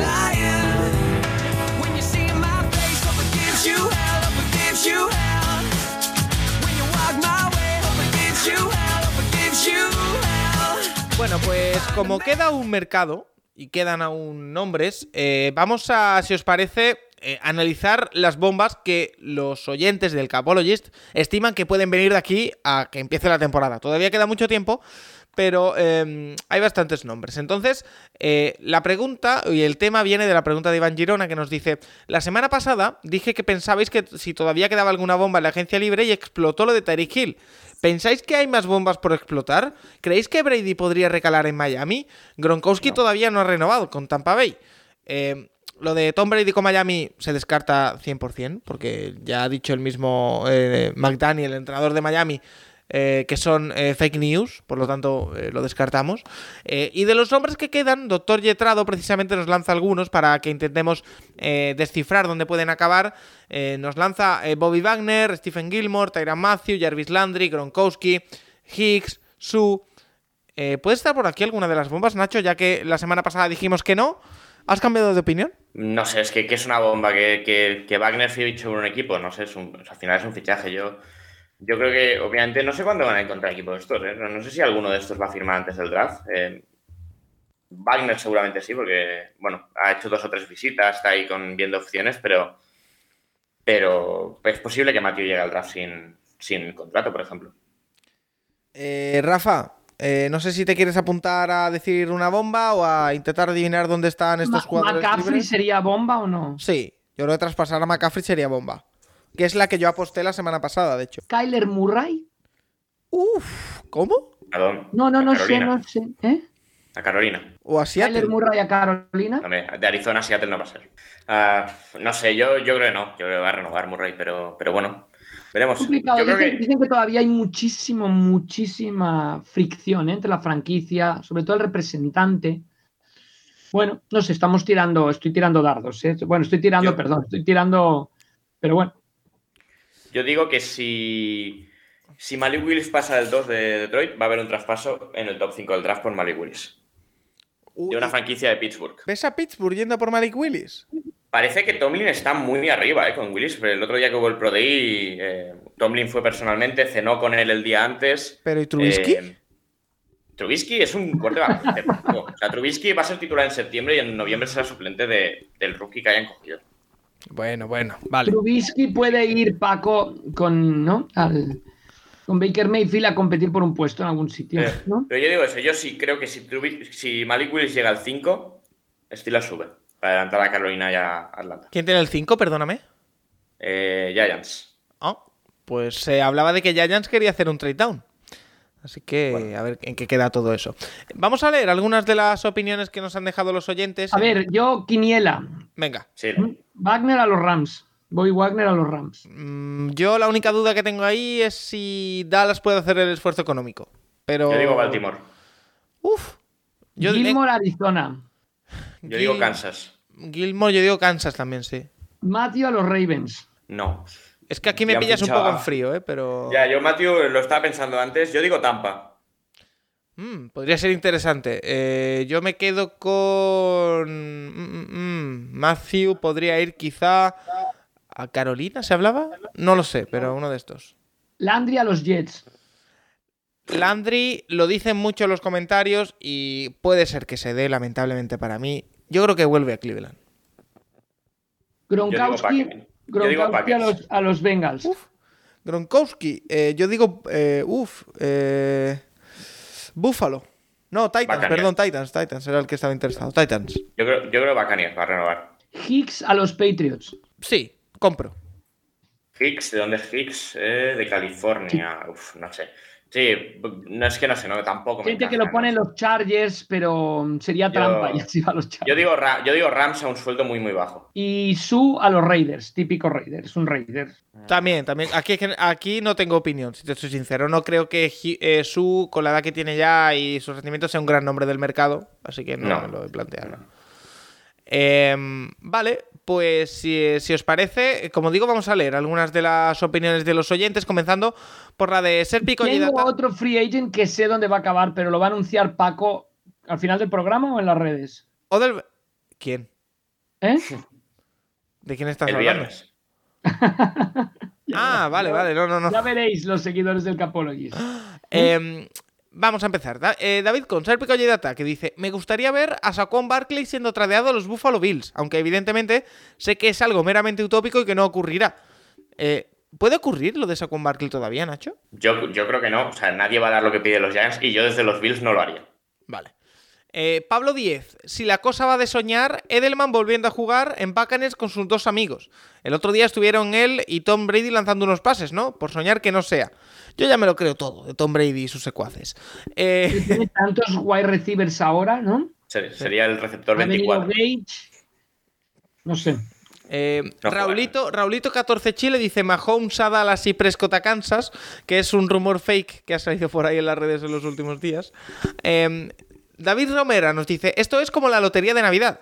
El gordo, la vuelta de Brady. Segundo, Wilson a Denver. Y los terceros, Davante, Rodgers y Terry Hill ya han salido. Como cuartos, se me ocurren OBJ y Antonio Brown fichan por Chiefs para sustituir a Hill, Garo por los Saints y Mayfield a Houston.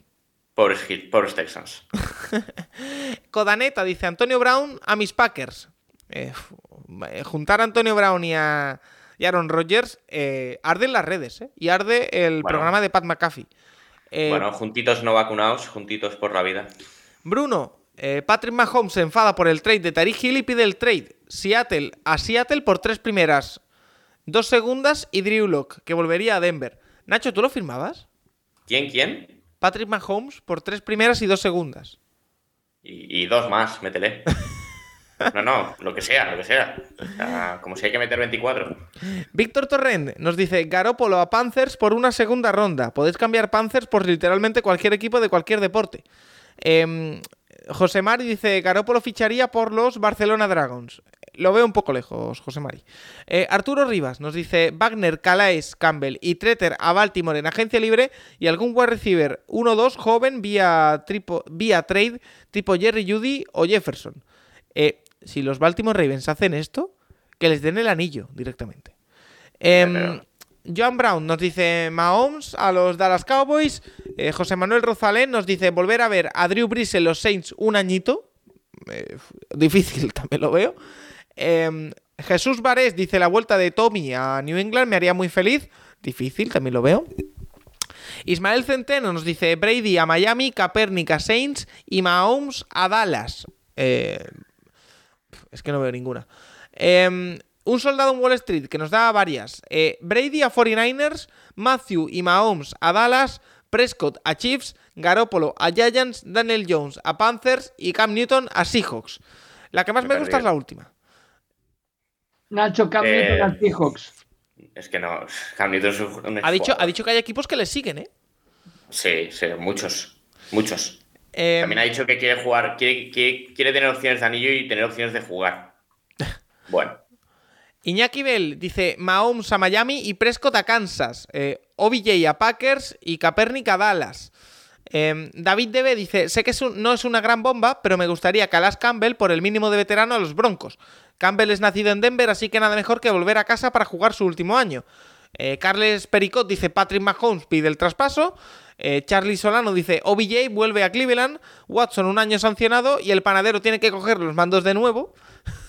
Oye, fíjate, eh, por esto pagaría, por, ver de nuevo eh, cómo iría esa conexión. Em, Javier Roltan dice, AJ Brown o DK Metcalf a los Patriots. Nueit Escura dice, OBJ vuelve a Cleveland. Juan Francés Zubieta nos dice, Bobby Wagner a Rams. Last Fumble, OBJ a Chiefs. Eh, Joan nos dice Tom Brady a los 49ers. Eh, y José Manuel Asturias Colts nos dice que los Colts firmen un titular en la agencia libre sería un bombazo. Asturias Colts que no está muy contento con la agencia libre de su equipo. Em, y poco más. Eh, no sé si os queda algo más que decir. Rafa, a ti te voy a dejar por aquí. Nacho, tú te vas a venir conmigo con Juan Jiménez, arroba de Qbiner. Pero, Rafa, ¿algo que te quede por decir esta semana? Em, pues nada más, nada más. No, no tengo nada más que decir esta semana. Vamos a ver si alguna de estas bombas se cumple durante la semana y podemos comentarla la siguiente semana. Rafa, ¿te ha gustado la noticia que tú ya sabes y que los oyentes aún no hay que van a conocer a final de semana? Sí, sí, por supuesto. Yo creo que es una de las bombas del mercado de la agencia libre, porque también los podcasts trabajan en agencia libre. Sí. Eh, Nacho, ¿a ti te ha gustado la noticia? No, solo en las ondas, también en los despachos. Correcto. Nacho, ¿a ti te ha gustado la noticia? Sí, sí, sí, cuando la pusiste, pues, pues sí, ¿no? Para adelante y creo que va, creo que va a ser interesante. Pues yo, creo que redondea el equipo tanto como, como Tyreek Hill a los Dolphins, más o menos, ¿no? Sí, yo creo que podríamos considerar. Y tampoco sale tan caro. No, yo hemos podido ajustar el cap. Hemos tenido que convertir eh, mi salario en signing bonus, o sea que lo he cobrado Juan ya. Jiménez no ha pedido un trade, ¿no? No, todavía no, pero no se descarta. Eh, Rafa, te espero la semana que viene, como siempre, un placer. Hasta luego. Nacho, te vienes conmigo a ver a Juan Jiménez, a The Cubiner. Hey, let's go now. Let's go now, man. Hey, put a drive together. Go get seven now. Let's go. Right two, green right off, nasty. Hound two, wide fluty, edge spacing, back slide. Hold on. We're good. We're good. We're good. Hey, Mike, Mike, hey, Mike, 20, 36, call 57, 43. Monday, Monday, Monday, Monday. Blue 80, Blue 80, Blue 80. Omaha. Venga, pues vamos ya con The QB Nerd, la sección en la que, como siempre, vamos a hablar de quarterbacks y de ofensiva. Y como siempre, recurrimos al que más sabe de esto, a nuestro maestro Juan Jiménez, arroba The QB Nerd en Twitter. ¿Qué tal? Hola, ¿cómo estáis todos? Un saludo y aquí, pues, una semana más a, a hablar de, de, de mi aspecto favorito del fútbol americano, que es esa posición tan complicada y tan atractiva que es la de la de quarterback. Oye, por fin una semana relativamente tranquila, ¿no? Lo que a quarterback se refiere, después de todo lo que ha pasado en el último mes, me atrevería a decir. Eh, no sé si has podido tener más tiempo o si has podido eh, tener más reposo para analizar qué es lo que ha ido pasando y si has llegado a alguna conclusión. No, eh, y sin relativamente, ha sido muy tranquila comparado con lo que hemos estado viviendo, ¿no, Paco? Eh, no, simplemente, pues mira, yo pensaba que, que, nos llevará un tiempo, pero bueno, que en dos o tres eh, partidos ya nos acostumbraremos a esos quarterbacks como, no sé, Matt Ryan, ¿no? Que siempre lo hemos visto de negro, blanco y rojo, verlo ahora pues, pues en otro uniforme. Nos llevará un tiempecillo, pero bueno, es, es así y, y al final nos acostumbraremos, pero... Pero bueno, Paco, con ganas de ver cómo funcionan esos uh, diferentes cambios en, en, en, los equipos de la, de la NFL. Sigue con nosotros Nacho, que continúa por aquí, y vamos a empezar resolviendo ya algunas dudas que nos han mandado a nuestro Twitter, arroba el Capologist. La primera, la de Asturias Colts, que le hemos visto sufrir mucho durante la offseason, le hemos visto sufrir bastante eh, desde que los Colts quedasen apeados de, de los playoffs en la última jornada de temporada regular, y ahora, pues yo creo que está ilusionado nuestro amigo José Manuel, y nos pregunta cómo encaja Matt Ryan en la ofensiva de, Frank Reich. Eh, Juan, ya yéndonos un poquito más a lo técnico, eh, no sé si el tipo de quarterback que es Matt Ryan eh, encaja bien en lo que plantea normalmente Frank Reich, hemos visto pasar por ese equipo a quarterbacks muy diferentes, como Philip Rivers, como Jacoby Brissett, como Carson Wentz. ¿Te encaja Matt Ryan en, Colts? Yo, creo que sí, yo creo que sí. Teniendo en cuenta ese juego tan poderoso que tiene de carrera, ¿no? Con Taylor, yo, creo que es ideal. Eh, estamos hablando, eh, tal y como yo lo percibo, ¿eh? de, un estilo de juego con un game manager, pero con unas prestaciones muy mejoradas, solo que es el típico game manager, ¿no? El cual que no te comete errores. Matt Ryan tiene una experiencia tremenda, está ya al final de su carrera, no, no es que. Pero precisamente es lo que necesitamos, ¿no? Un cuerpo veterano, protegerlo, no estar pasando 40, 50 veces por partido y, y, y, que tome las, esas grandes decisiones cuando, se, cuando, cuando haga falta. Entonces, yo creo que es un complemento, perdón, un complemento brutal, increíble a esa ofensiva de, de los Colts. Yo creo que sí, que, que, que eh, los amigos de, de, fans de Indianapolis pues, tienen que estar muy felices, pero yo creo que han mejorado mucho, muchísimo esa posición. Eh, Nacho, no sé tú cómo lo ves, ya que eh, la semana pasada lo, hablamos, ya el traspaso de Matt Ryan a Indianapolis Colts, pero eh, quizá con una semana más, eh, no sé si con más perspectiva o así, eh, no sé qué, qué, te parece a ti. No, bueno, yo creo que es lo que dijimos la semana pasada, que el traspaso es muy bueno para los Colts, aparte, bueno, pagan poco, pero bueno, eso en el campo da un poco igual, y, y, que yo creo que es un buen jugador, que ya fue MVP hace unos años bien rodeado, que obviamente ya no está a ese nivel, porque tiene 4 o 5 años más, pero que, que, sigue siendo un buen jugador y que ya vimos lo que pudo hacer Ray con un Rivers, que en los Chargers ya parecía que estaba ya más fuera que dentro de la liga y todavía tuvo un año, un último año con altos y bajos, pero bastante sólido y que, bueno, yo lo de Ryan bien rodeado con, con Taylor, que ya este año eh, ha marcado el ritmo y que, bueno, va a ser, va a ser un jugador súper importante el año que viene. Seguramente uno de los, si no se lesiona, uno de los dos, tres más con más yardas. Y a partir de ahí, a ver la línea ofensiva que hacen, porque, bueno, han perdido el left tackle, algún receptor más, pero bueno, eh, Frank Reich ya, ya hemos visto que, que, que, ha, que, ha, hecho buenos equipos. Lo único es que tienen que ganar la división en algún momento, porque hablamos genial de los Colts, pero llevan sin ganarla desde 2013 o 2014. O sea, que, es el único equipo que no lo ha ganado en este tiempo. Han ganado los Jaguars, los Titans y los Texans, pero ellos no. Mira, e, eso sí es extraño, fíjate, no, no tenía el, dato. Em, vamos con eh, alguna pregunta más, eh, como por ejemplo, eh, después de toda la marejada que ha habido en la agencia libre, evidentemente ya todo el mundo está fijándose en el draft. Queda aproximadamente un mes, si no me equivoco, y José Mari nos pregunta que de los quarterbacks del draft de 2022 si hay alguno que pueda llegar lejos en la NFL. Es una pregunta muy genérica, es una pregunta que llevamos respondiendo bastante tiempo, creo, pero yo le voy a dar un girito. Juan, de lo que estás viendo últimamente de quarterbacks eh, que van al draft, ¿cuál es el que más te está convenciendo? Porque te he escuchado alguna vez hablar que Malik Willis no te llama nada la atención, que Kenny Pickett quizá un poquito, eh, no sé si Matt Corral, que ha quedado un poquito en el olvido para el público en general, ¿cuál te está gustando más o cuál menos? Sí, mira, tenemos una pregunta esta semana también muy interesante de las diferencias entre los quarterbacks de college y, NFL y podemos indagar un poco más en el tema, ¿no? Entonces, eh, mis conclusiones, Paco, por, por, por mi experiencia, ¿eh? de lo que llevo visto pues, durante tantos años de, fútbol universitario y NFL, eh, es que realmente no hay nadie, bueno, normalmente ya no lo hay, nadie que puedas asegurar totalmente que va a triunfar, pero este año creo que mucho menos.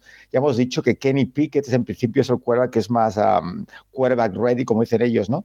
Por su manera de jugar en, en pit, ¿no? Más preparado en principio pero que habrá que verlo. Los demás es que están verdes, verdes, están muy lejos de lo que es un sistema profesional, así que el tiempo lo dirá. Pero si alguien va a triunfar, no lo sabe nadie, es que nadie, porque sorpresas pueden haber, pero es que, es que en estos momentos es que no hay nadie. De hecho, a mí me pasa normalmente estudiar mucho a muchos de estos jugadores durante la, pretemporada y este, este año, eh, o el off-season y este año me encuentro pues mucho más eh, como apagado en ese, en ese tema, porque es que no veo ningún quarterback que, que realmente digas, wow, aparte Kenny Pickett, que, que, diría que, insisto, que es el que quizá, es que la verdad es que no veo ese talento, al menos es mi impresión. Nacho, tú que también te hemos oído hablar bastante y todos tenemos claro que, que los quarterbacks de esta camada a priori no hay no son ninguno una gran estrella. Eh, ¿A ti cuál es el que más te convence? No sé, a ver, yo, yo me fijo bastante más en traits físicos a la hora de valorar de cara al draft. al final son jugadores de 22 años. El tema de toma de decisiones, esto es capaz de mejorarlo un jugador. Con 25 años debería ser más maduro, debería tomar mejores decisiones que con 22. Y bueno, obviamente siempre está el caso de. Sí, Mahomes también en su draft, pues hubiéramos dicho algo parecido. Que era Mahomes en el draft era una escopeta de feria en, college. O sea, Mahomes tiene el récord de yardas en la Big 12 en un partido pero también era capaz, de lanzarte tres intercepciones seguidas. Algunas no la cogía el defensa, pero era capaz. Y, y bueno, pero el tema es que, claro, fue un top ten porque al final los tres físicos estaban ahí y un entrenador ve eso y dijo, yo si consigo que no, no me rife balones, pues va a ser un buen jugador. Y alguien lo va a hacer este año con Willis. O sea, alguien va a ver a Willis y dirá, yo si le corrijo esa mecánica de pies absurda que tiene. Nacho, la... el caso de Josh Allen igual. También, lo mismo. Josh Allen pues sí, un tío que físicamente pues es lo que, es lo que se ve, un linebacker. Es que choca con un linebacker y el que se hace años es el linebacker, que es lo raro en un quarterback. Pero claro, no sabía apuntar, eh, tomaba, jugaba en una universidad muy pequeña, le costó dos años en la NFL, pero el tercer año ya empezó a, sacar lo que se veía, en el, a lo que se podía ver en la parte más optimista del draft. No todos llegan, pero alguien, alguien del top 10, Carolina, Atlanta o Seattle, más o menos seguramente, o Detroit, va a pensar que le puede corregir las cosas a Willis. Y, yo creo que si alguien es capaz de corregir las cosas a Willis, Willis puede ser un muy buen jugador. El tema si es capaz. Yo, yo, por ejemplo, sí es verdad que Pickett puede estar más, más preparado, pero yo creo que el, sí, el potencial de Willis es, es mayor y por eso va a salir el primer Willis. El que, el que se ha desplomado, como digo, es Matt Corral. ¿eh? Ahora estoy revisando eh, mock draft final de primera ronda con suerte. ¿eh? Bueno, acabó, se lesionó en la Bowl y luego, es verdad es curioso cómo va el tema de, la prensa, ¿eh? con ciertos jugadores. A veces la semana pasada el Pro Day de Willis, toda la gente y tal, y luego al día siguiente el de. No sé quién iba al día siguiente. El día, el día siguiente Corral, el día siguiente Reader, pues ni caso. O el caso mínimo. Es un poco. Bueno, cómo va un poco la situación de cada. de los mock drafts, donde se fija la gente y. Y luego están los equipos que, bueno, eh, ya les vimos allí, algunos van a unos, otros van a otros y a ver. Pero, pero sí, esto pasa siempre. ya vimos hace, ¿qué fue? Hace tres años Daniel Jones, hace un mes estaría, estaba en tercera ronda y llegó al draft siendo el pick 6. Siempre hay este tipo de subidas. Bueno, Mayfield lo mismo. O sea, Mayfield acaba de su último año en college. Que bien, buen último año y tal, y acaba en uno del draft. Y dices, bueno, un poco, un poco excesivo, pero bueno, es lo, es lo que hay. Siempre es demasiado largo el proceso del draft de la NFL, así como el de la NBA es muy corto, una semana después de las finales. El de la NFL es larguísimo y pasa esto siempre. Eh, precisamente, Juan, la pregunta que nos decías antes, eh, te la hago ya, así lo podemos explicar rápidamente.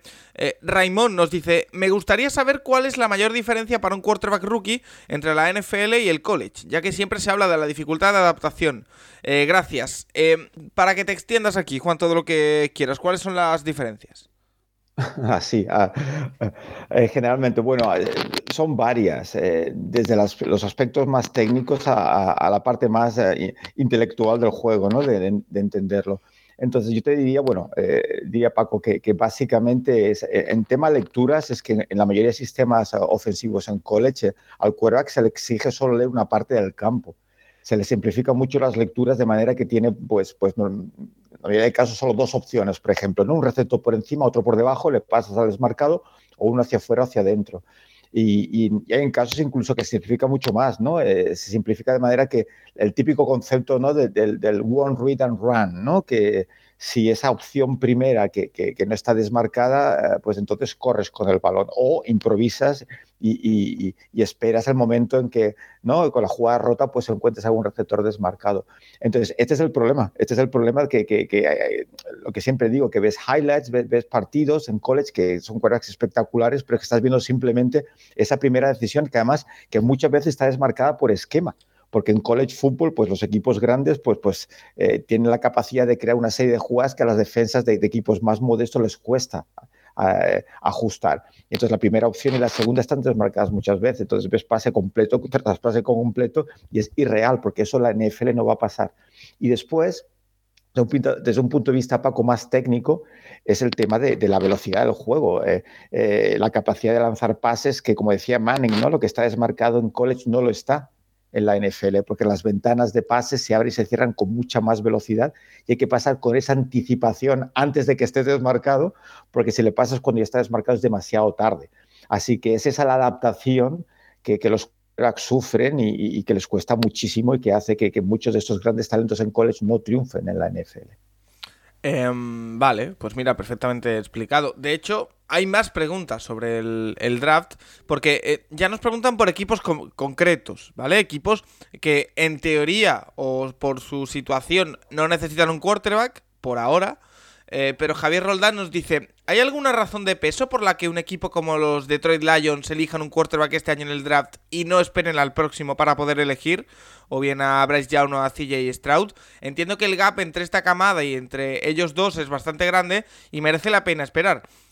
Nacho, ¿tú crees que hay equipos que se van a esperar al año que viene sí o sí a elegir, aunque pudieran elegir este año quarterback? A ver, es que claro, tampoco sabes dónde vas a estar el año que viene. Claro. O sea, es decir, eh, Young y Stroud si confirman lo que han hecho en 2021 en 2022, pues van a ser el pick 1 y el 2, el 3, el 4. O sea, más allá de ahí no va a bajar el segundo de ellos dos. Entonces, eh, y bueno, si eres Detroit y haces dos años seguidos con un 2 del draft y un 2 del draft, ya te digo yo que lo normal es que acabes en la calle, ¿no? Como entrenador, como general manager, o sea, no te puedes permitir dos años siendo el segundo peor equipo de la liga. Entonces, eh, no sé, Dan Campbell y, y Holmes tienen que preparar la temporada para, para no estar ahí el año que viene. Eh, sí, sí es verdad que el año que viene vienen muchos mejores quarterbacks, seguramente, pero, pero es la que hay, es la situación que tienes. Este año tienes un 2 del draft, tienes, tiene también el 32 y el 34. Si uno, que, si uno de los que les gusta les llega alguno de los tres, o sea, si creen que alguno vale un 2 del draft o les llega el 32 o 34 alguno de los que les gusta, pues, pues sí, deberían cogerlo. Esto es así. Porque es que lo más probable es eso, que si, si Detroit vuelve a acabar 3-14 o, o 4-13, el año que viene el entrenador es otro, no es Dan Campbell. Oye, eh, Juan, qué curioso es que todavía no hemos vivido el draft de 2022 y ya estamos hablando del de 2023, ¿eh? Sí, sí, sí, sí. Sí, estoy con Nacho. Es que además eh, estamos hablando ya de nombres de la temporada que viene, pero tampoco te aseguran que vayan a, ser los quarterbacks franquicia. Sí, en principio parecen talentos mayores, pero es que, es que, es que no tienes ninguna seguridad. Y, es verdad, y tampoco, sabes en qué posición vas a quedar, ¿verdad, eh, Nacho? Si vas a estar en disposición de, pillar uno de esos. Así que, que sí, sí, estoy, estoy, estoy totalmente de acuerdo. Y, que si ya y Stroud quieren, se pueden quedar incluso un año más en college. ahora, van, a su tercer año, o sea, se podrían quedar incluso un cuarto, que lo normal es que si están ahí arriba en el draft no se queden, pero, pero podría pasar. Andrew Luck se quedó. Claro, eh, fichar por fichar, claro, fichar por fichar no, pero si ves a alguien que crees, crees que puede ser una posible opción, pues, pues, pues como Pickett, por ejemplo, ¿por qué no? vale. Eh, más preguntitas, como por ejemplo la de Iván Girona, ya salimos del, tema draft, eh, que lo trataremos eh, con profundidad en las próximas semanas. nos dice Iván Girona, quería hacer una pregunta un poco rara. ¿Se ha diseñado alguna vez alguna jugada con dos quarterbacks en el campo? Por ejemplo, poner a los dos en los laterales y que el running back recibiese el balón. Y según cómo se desarrolla la jugada, pasar el balón al lado más débil de la defensa o bien correr.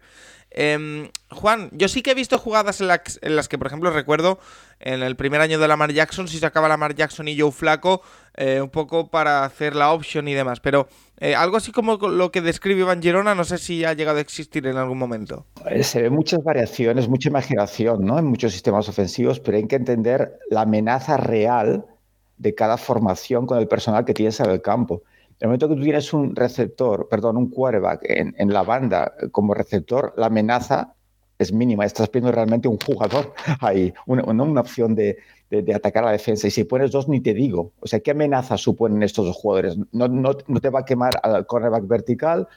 Eh, eh, no va a hacer esa típica ruta, ¿no? Hunter Renfro, ¿no? Que deja clavado el cornerback, ni va a recibir el screen y romper por la defensa porque es que lo van a matar.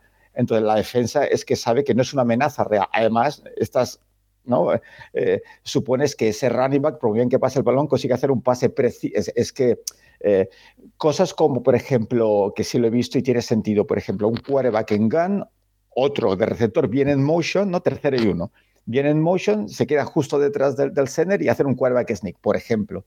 Pero, pero, pero hay que entender que la defensa no es tonta y que esos ajustes necesarios sí puedes confundir en un momento determinado, pero, pero bueno, hay que, hay que entender la amenaza real ¿no? ¿Qué, ¿Qué, puedes hacer con esa formación y ese personal en un momento determinado? Y, es muy limitado, por eso no se ve demasiado. Eh, Nacho, no sé si tú que has visto todo esto que hemos dicho de Joe Flaco, de Lamar Jackson, de eh, varios. De hecho, con Justin Fields creo que también se hace algo esta temporada, o me estás pillando, mm. me estoy columpiando. Bueno, es que lo de Lamar Jackson realmente era jugar con 10.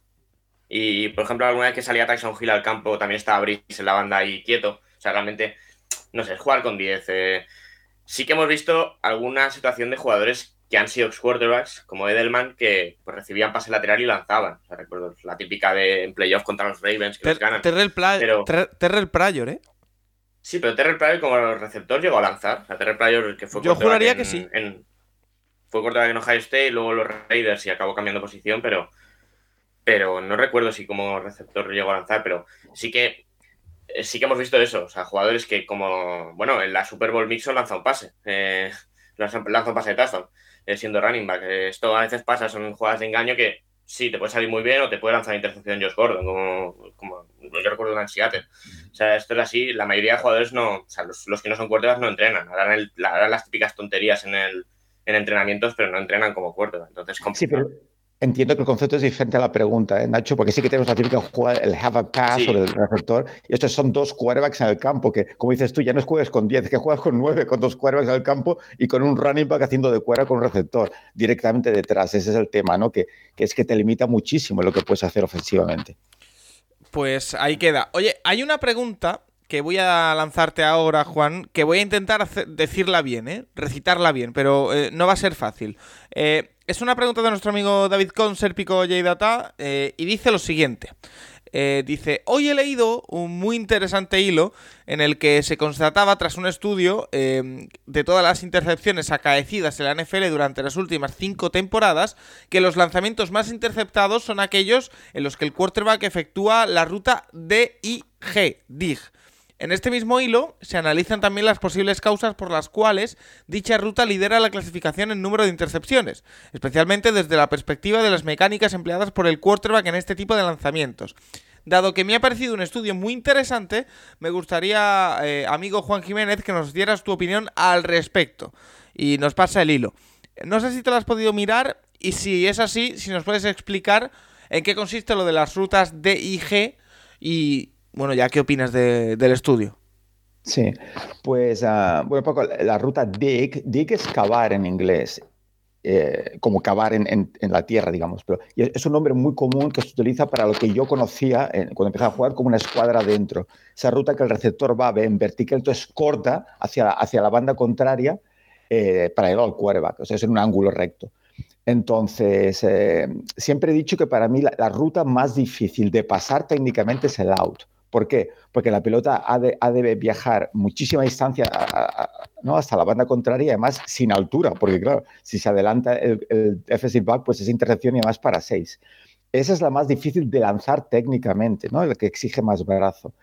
Pero la de más riesgo, sin duda, son la dig y la sim route, ¿no? La sim route es esta ruta, eh, Paco, que el receptor, el Tyren interior, ¿no? El receptor interior, el Tyren, pues eh, no corren en vertical, ¿no? Por las hashes, ¿no? Entre, ¿Y, por, qué, por, qué, son tan arriesgadas las dos, la sim y la dig? Porque estás haciendo el pase entre linebackers y safeties. el riesgo es tremendo, ¿no? Porque tiene dos niveles ahí de protección muy, muy grandes.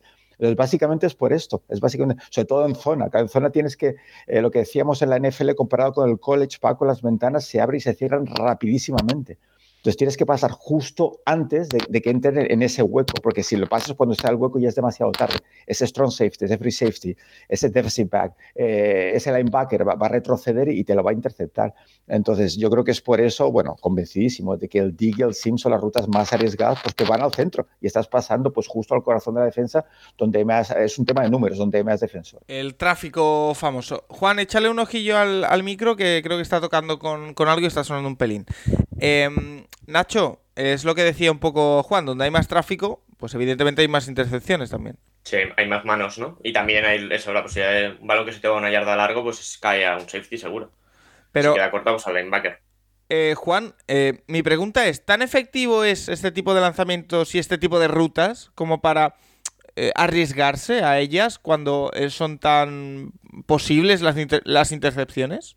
No es muy fácil, puedes no lanzarles, entonces la defensa lo sabe y la manta se abre a las bandas, al perímetro y te protege eso. O sea, se trata, en la NFL tienes que atacar todos los puntos del campo si no estás muerto, porque la defensa va, a ver esas tendencias y va a defender los puntos que atacas, no te puedes limitar a eso. Por eso, a la hora de analizar quarterbacks, como decíamos en su día, Trevor Lawrence, ¿no? que estudiabas en college y veías solo pases a la banda y no veíamos pases al centro, ¿no? Ese, esos pases tan comprometidos y tan arriesgados que necesitas pasar a la NFL.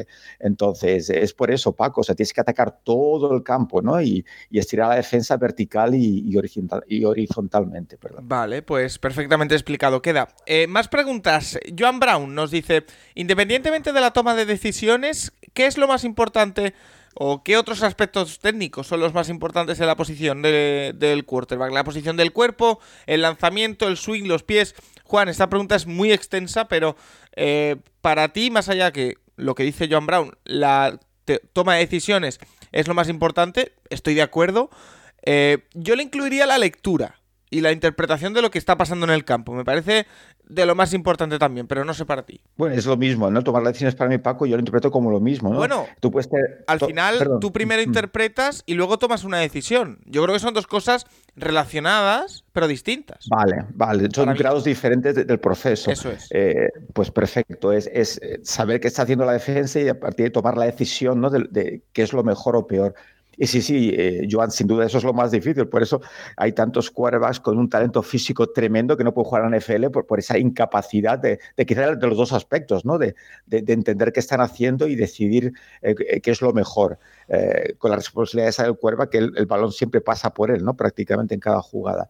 Entonces, pues quizá te voy a decepcionar con la respuesta, Joan, pero es que en el aspecto más técnico del lanzamiento todo es importante, porque siempre he dicho que, el pase comienza desde los pies.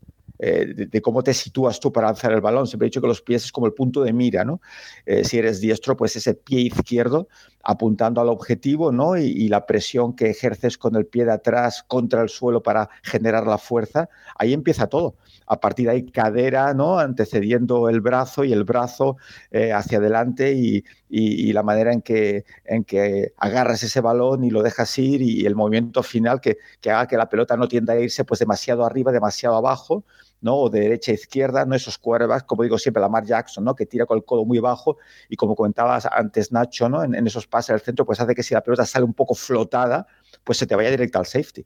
Entonces, todos esos aspectos, pequeños aspectos, es lo que en definitiva, pues, pues un poco pues facilitan, ¿no? O, aumentan que, que el pase tenga éxito. Eh, muchas cosas son las que hay que tener en cuenta para que un quarterback funcione y por eso eh, son muchos los aspectos que, entran en, juego. Eh, nos pregunta las fanball, Juan, que en la offseason, ¿cómo se entrena un quarterback? He visto que algunos se reúnen con otros quarterbacks para entrenar y otros lo hacen por su cuenta con entrenadores personales. ¿Cómo son esas sesiones? A mí me ha llamado la atención, Juan, más que que se reúnan con otros quarterbacks, que se reúnan con otros receptores de otros equipos, que también pasa, ¿eh? Sí, yo que estamos hablando de, niveles diferentes. Eh, los chicos más jóvenes, high school, college, pues van a estos quarterback camps, ¿no? Generales, donde van muchos quarterbacks con, con quarterbacks gurús, ¿no? Como, como, como eh, Jordan Palmer, por ejemplo. Entonces ya más en NFL, pues seguramente pues ya tienen a su, a su entrenador personal, ¿no? Que trabajas, pues eh, recuerdo un documental que lo he comentado aquí varias veces, ¿no? De los Mannings, ¿no? Trabajando con David uh, Catcliffe, ¿no? Aquel eh, el que fue su entrenador eh, de ambos en college y, trabajando aspectos, eh, Manning ya al final de su carrera recuperándose de aquella lesión tan importante, trabajando el dropback y, cómo salir ¿no? de, ese apoyo y, volver hacia adelante, ganando fuerza y, e inercia en el paso. O sea, es que es, es tremendo. Entonces, pues eso, depende, yo creo, de, no hay una manera, yo creo, generalizada o, o establecida de cómo trabajar. Eh, yo creo que depende mucho de la necesidad, el compromiso y la ética de trabajo de cada quarterback. Entonces, claro, Brady, que está ya a un nivel altísimo ya, ¿no? que podría ser ya entrenador, pues él pues simplemente trabaja más en la química ¿no? y, en, y en, eh, un poco pues en, esa compenetración con sus receptores. O sea, él, seguramente sí que tiene su entrenador personal, pero más a, un nivel de alimentación, físico, de estar en forma, más que, el aspecto técnico del juego. Pero yo creo que cada que es diferente y va a depender del momento que estés en tu carrera. Y para ir cerrando, que si no me equivoco ya no me dejo ninguna pregunta, tanto Álvaro Soriano como Resacamán nos preguntan por las voces que se oyen en la intro. Tú has pasado ya el vídeo, pero eh, eh, Álvaro Soriano dice que está claro que una de las voces es la del hermano de Eli Manning, que no sé cómo te ha sentado eso, pero eh, no sé si nos puedes comentar un poquito, Juan, por aquí por encima. Bueno, pues es un video que comentamos tú y yo de hacer, ¿verdad, Paco? Haciendo unos clips con, y además sabiendo la emoción, te voy a decir yo, ¿no? Eh, eh, esos audibles y, bueno, es, eh, simplemente fue buscar pacientemente editar, ¿no? Porque algunos vídeos, pues ya sabes lo que pasa, el sonido, pues que, se escuchen todos iguales y bueno, es simplemente, pues, pues así, hay, bueno, pues está desde, desde LAC a, a Manning, por supuesto, acabando con el Omaha eh, hay muchos, pero, pero eh, los escogimos pues, pues por, ¿no? Por, el audible, no por el jugador. ¿no? Eh, tienen que ser vídeos que, que, ilustren un poco lo que hace un cuervo. Y yo creo que, bueno, que ha quedado muy bien y de hecho mucha gente lo comenta y, ¿no? y, me hace mucho, muy feliz que, que, guste tanto esta intro. Hay que, hay que registrar esa, esa intro. Eh, Juan Jiménez, eh, no sé si te queda algo más que comentar porque ya hemos respondido todas las preguntas. Pues no, no, simplemente pues a, ver si vamos a tener, qué va a pasar esa siguiente semana, si vamos a seguir con la tranquilidad de esta anterior o, vamos a tener noticias ¿no? Eh, de estas imprevistas. Pero bueno, a ver, a ver, ya, pensando en el draft, Paco, pensando en el draft y, con ganas. Esa es una pregunta para Nacho Cervera, que no sé si te queda algo que decir. No, bueno, 30 días para el draft, ayer, ayer quedaba un mes justo hoy, hoy, hoy será el viernes, en un mes será exactamente el viernes, ya ahora pasó la primera ronda. Y bueno, a ver qué sale de, ese día y y de, esa primera ronda, que bueno, la veremos en Twitch, ¿no, Paco? Sí, sí, estaremos en Twitch. De hecho, mi intención es hacer todo el draft. Pero bueno, sí, sí, todo el draft, ¿por qué no? Eh, Nacho, Juan, como siempre, un auténtico placer teneros una semana más. Os espero la que viene, eh, que sabiendo cómo está la NFL, a, saber qué es lo que nos encontramos. La semana pasada dijimos, o dijo Nacho, que no esperaba ningún gran movimiento en los próximos días y Tyreek Hill acabó en Miami Dolphins. Así que... Eh, un día después. no podemos descartar nada. lo dicho, gracias a ambos y a todos los oyentes, por supuesto, también por estar al otro lado. Como siempre, cada semana aquí en el Capologist, en esta off-season que estamos viviendo intensamente y que vamos a seguir haciendo. Hasta la semana que viene.